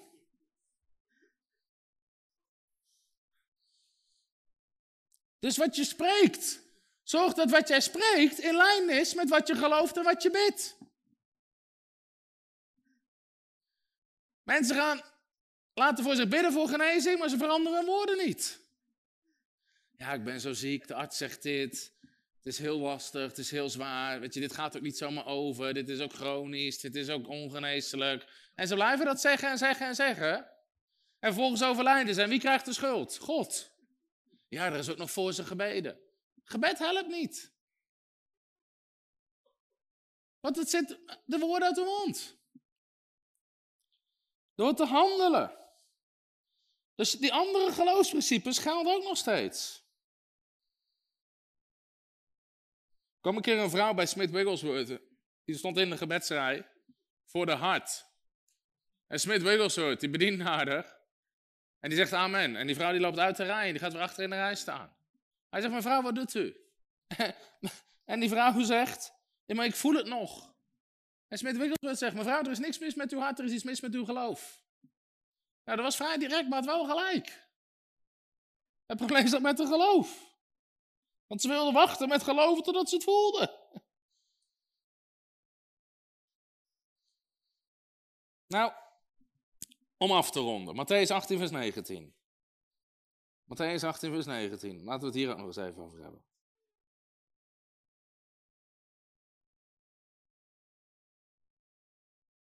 Zeg niet dat het de laatste tekst is. Ik zei net we gingen afronden. Ik heb van Paulus geleerd dat je meerdere keren mag afronden. Paulus schrijft in een van zijn brieven, ten slotte broeders. Dan schrijft hij een hoofdstuk, zegt hij, ten slotte broeders. Schrijft hij nog een hoofdstuk. Matthäus 18, vers 19. Daar staat dit. Ik heb hier even de MBV. Ik verzeker het jullie nogmaals. Als twee van jullie hier op aarde eensgezind om iets vragen, wat het ook is, dan zal mijn Vader in de hemel het voor hen laten gebeuren. Ik verzeker u nogmaals, als twee van jullie op aarde eensgezind om iets vragen, wat het ook is, dan zal mijn Vader in de hemel het voor jullie laten gebeuren. Volgens mij zegt de HSV eenstemmig verlangen. Het zal u ten deel vallen. Het zal u ten deel vallen. Nou, gaaf getuigenis wat ik hierbij heb is, misschien heb ik het al een keer verteld over een campagne wat we deden. We hadden ergens een sporthal afgehuurd. En eh, we deden een campagne, evangelisatiecampagne. en vlak voordat de avond begon, kwam een van de medewerkers, die kwam naar me toe. Die zei, Tom, ik moet nu gaan, ik moet nu gaan. Mijn ouders hebben net gebeld. Uh, mijn oma is met de ambulance afgevoerd. En ze, gaat sterven, er is iets gebeurd en ze is nu naar het ziekenhuis, moet nu afscheid nemen. En ik vroeg, wil je dat je oma sterft? Dat was een hele rare vraag. En ze zei, nee, mijn, oma is verder gezond. Er was ook niet echt iets aan de hand. Er is gewoon in één keer iets gebeurd. Dus was... En ik zei, joh. En ik las deze tekst voor. Ik zeg, kijk wat hier staat. Is twee, eenstemmig op aarde iets vragen. Wat het ook is, het zal hun ten deel vallen. Ik zeg, geloof je dit? Ze zei, ja, ik geloof het. Dus ik zei, nou, ik zeg, er kan nog andere medewerker bij staan. Ik las ook de tekst voor. Ik zeg, joh, dan gaan we nu eenstemmig vragen. Op dit moment. Dat je oma geneest. En dan geneest ze. En ze ja, is goed. En we baden, ook als handen vast. En we zeiden, Vader, op dit moment in de naam van de Heer Jezus Christus, u zegt in uw woord, in Matthäus 18, vers 19, wanneer twee op aarde iets eenstemmig verlangen, u zal het er geven. Op dit moment verlangen we eenstemmig, stemmen we in, dat oma geneest, in Jezus' naam. Amen. Dat was het. En ze werd gebeld, en de moeder zei, weet je niet wat er gebeurd is, oma is bijgekomen, ze is helemaal bij zin en er is niks voor aan de hand, je kan daar blijven. Boom, draaide meteen om. Draaide meteen om. Nou, ja, en we zijn weer doorgaan met de campagne. Halleluja. Nou, heel vaak zeggen mensen in een gemeente met een gebedsverzoek. Hè, we hebben wel met 50 mensen gebeden. Waarom is het niet gebeurd? Nou, ten eerste, Jezus zegt wanneer je eenstemmig. Dus het gebed moet eenstemmig zijn. Dat betekent dat je allemaal voor hetzelfde bidt.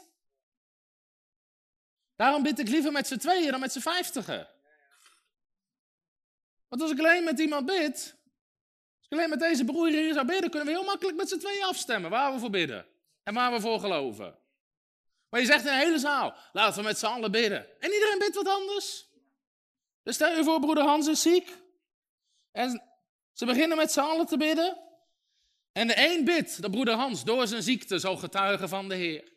De ander bidt dat de Heer broeder Hans kracht geeft om het te dragen. Weer een ander bidt dat de artsen wijsheid zullen hebben om te opereren. Weer een ander bidt dat er geen operatie nodig is. Weer een ander bidt dat de Heer hem zonder pijn thuis haalt. Weer een ander...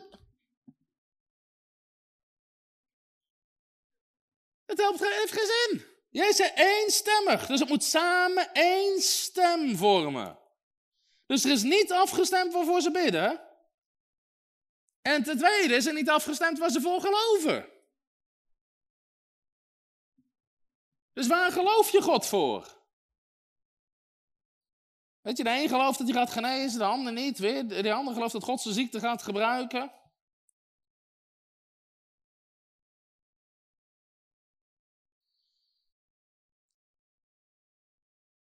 Dus wanneer je met elkaar bidt, Stem af waarvoor je bidt en waarvoor je gelooft. En wat het woord zegt daarover.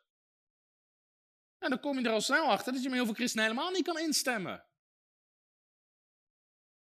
Bovendien zijn heel veel mensen niet aan het geloven, ze zijn aan het hopen. Want je zegt amen. Zeg je, is het gebeurd? Ik hoop het. Nee, er is niks gebeurd. Want we hebben niet ingestemd. Ik was aan het geloven, maar jij was aan het hopen. Je zei, ik hoop het.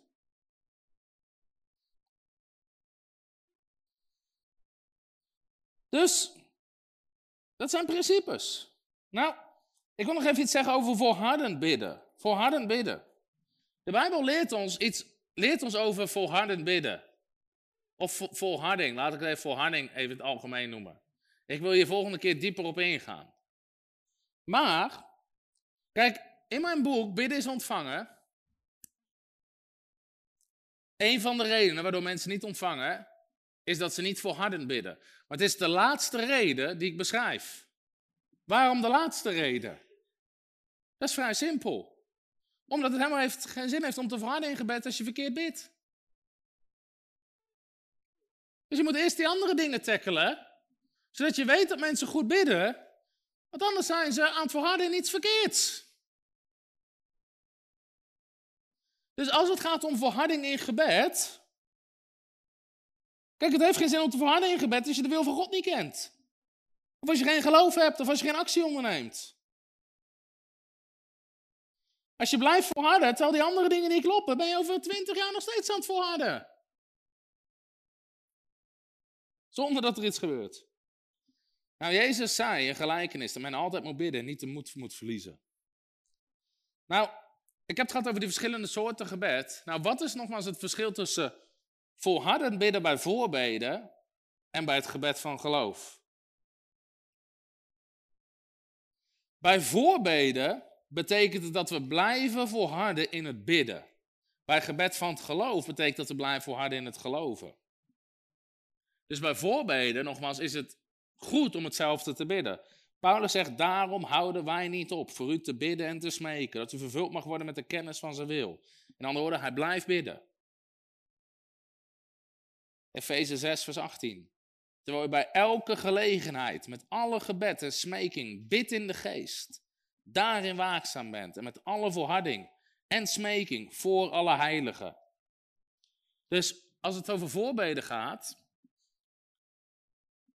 heeft Paulus het altijd over volhardend bidden. En dan bedoelt hij blijven bidden. Misschien moet ik. Ik ben toch wat heilige koeien aan het slachten. Zal ik er nog een slachten? Ja? We hebben een stal vol. Daar gaat er weer een. Als het gaat om het doen voor voorbeden. En Paulus doet voorbeden. Bidt hij Nooit voor de ongelovigen. Hij bidt nooit, Heer, laat mensen tot geloof komen. Wat bidden heel veel mensen? Altijd, Heer, laat mensen tot geloof komen. Weet je wat Paulus altijd voor bidt? Voor de gelovigen. Heer, open een deur. Geef ze vrijmoedigheid om te spreken. Geef ze. Hij bidt altijd voor de gelovigen. Dat zij open deuren krijgen. Dat zij met vrijmoedigheid het woord zullen spreken. Dat het woord van de Heer niet gehinderd wordt. Nooit voor de ongelovigen.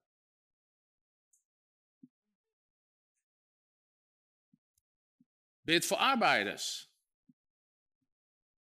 Dus als het gaat om voorbeden, kijk, ik heb hier ook iets opgedeeld op de conferentie. Je moet nooit gehoorzaamheid vervangen voor gebed. Dat is het probleem. Ik vroeg het op de conferentie ook. Wie zit hier in een kerk waar regelmatig voor opwekking wordt gebeden? Hand in lucht. Waar mensen bidden, Heer, geef opwekking. Heel veel kerken. En dat is ook helemaal geen verkeerd gebed. Maar het is helemaal niet moeilijk om opwekking te hebben als je wandelt in gehoorzaamheid. Want wat is opwekking? Mensen die tot geloof komen, gedoopt worden, vervuld worden met de Heilige Geest, bevrijd worden van demonen, die genezen worden van ziektes, die gediscipeld worden en het weer verspreiden. We hebben constant opwekking. Maar ze zijn allemaal aan het bidden voor opwekking zonder dat ze gehoorzamen. Want ze gaan er niet op uit om het evangelie te vertellen. Ze drijven geen demonen uit. Ze genezen geen zieken. De waterdoop wordt afgezwakt. Er wordt niet bewogen in de gaven van de Heilige Geest. Een levensstijl bijvoorbeeld van bidden en vasten wordt niet onderwezen. En wat, we zijn aan het bidden, we zijn aan het bidden. Nee, je, vervangt, je, je hebt je gehoorzaamheid vervangen voor gebed. En dat laat je wel religieus voelen, maar er is geen vrucht. En dat is een probleem bij, op heel veel plekken. Je moet, je moet eens opletten, gemeentes met 500 man. Je had het bidden voor opwekking. Als je met 500 christenen nog geen opwekking, wat zal er gebeuren? Als iedereen de straat op gaat, het evangelie deelt. Als iedereen op zijn werk het evangelie deelt. Als iedereen in de sportschool, in de tram, in de metro, overal waar ze komen, het evangelie deelt. Als ze handen gaan leggen op zieken. Als ze demonen uit gaan drijven. Als ze mensen in hun straat gaan dopen. Als het evangelie... Heb je opwekking? Je kan bidden tot je een ons weegt. Stop met bidden, ga wat doen. Even een bruggetje over voorbeden. Dus Paulus bidt altijd voor de gelovigen. Ga de Nieuw-Testamentische brieven maar lezen. Kijk hoe die bidt. En ook als die gebed vraagt. Bid voor ons dat het woord van de Heer zullen ook mag hebben. Dat we met vrijmoedigheid zullen spreken. Dat we een open deur zullen hebben. Daar bidt hij voor.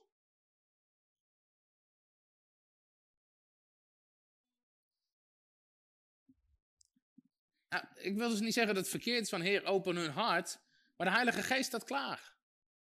Hoe gaan ze tot geloof komen? Door het horen van het woord. Hoe zullen ze horen als er niemand is die predikt? Hoe zullen ze horen als er niemand is die gaat? Dus daar ligt de sleutel. Daar ligt de sleutel. Dus volharding in gebed en dan volharding in geloof. Dus als het gaat om het gebed van geloof, blijf je volharden in het geloven. In andere woorden, je blijft je geloof gewoon aan het werk zetten. Je gaat niet wandelen naar gevoel, naar omstandigheden. Jouw geloof is het bewijs dat je het ontvangen hebt. Weet je nog? Het geloof is het bewijs. Dus het feit dat je het gelooft is het bewijs dat je het ontvangen hebt. Niet wat je ogen zien. Dus je blijft gewoon staan. En wat doe je? In de tussentijd kan je God al danken. Net zoals Jezus zei, Heer, ik dank u, Johannes 11, 47. Jezus dankte al van tevoren, dus je kan God al danken.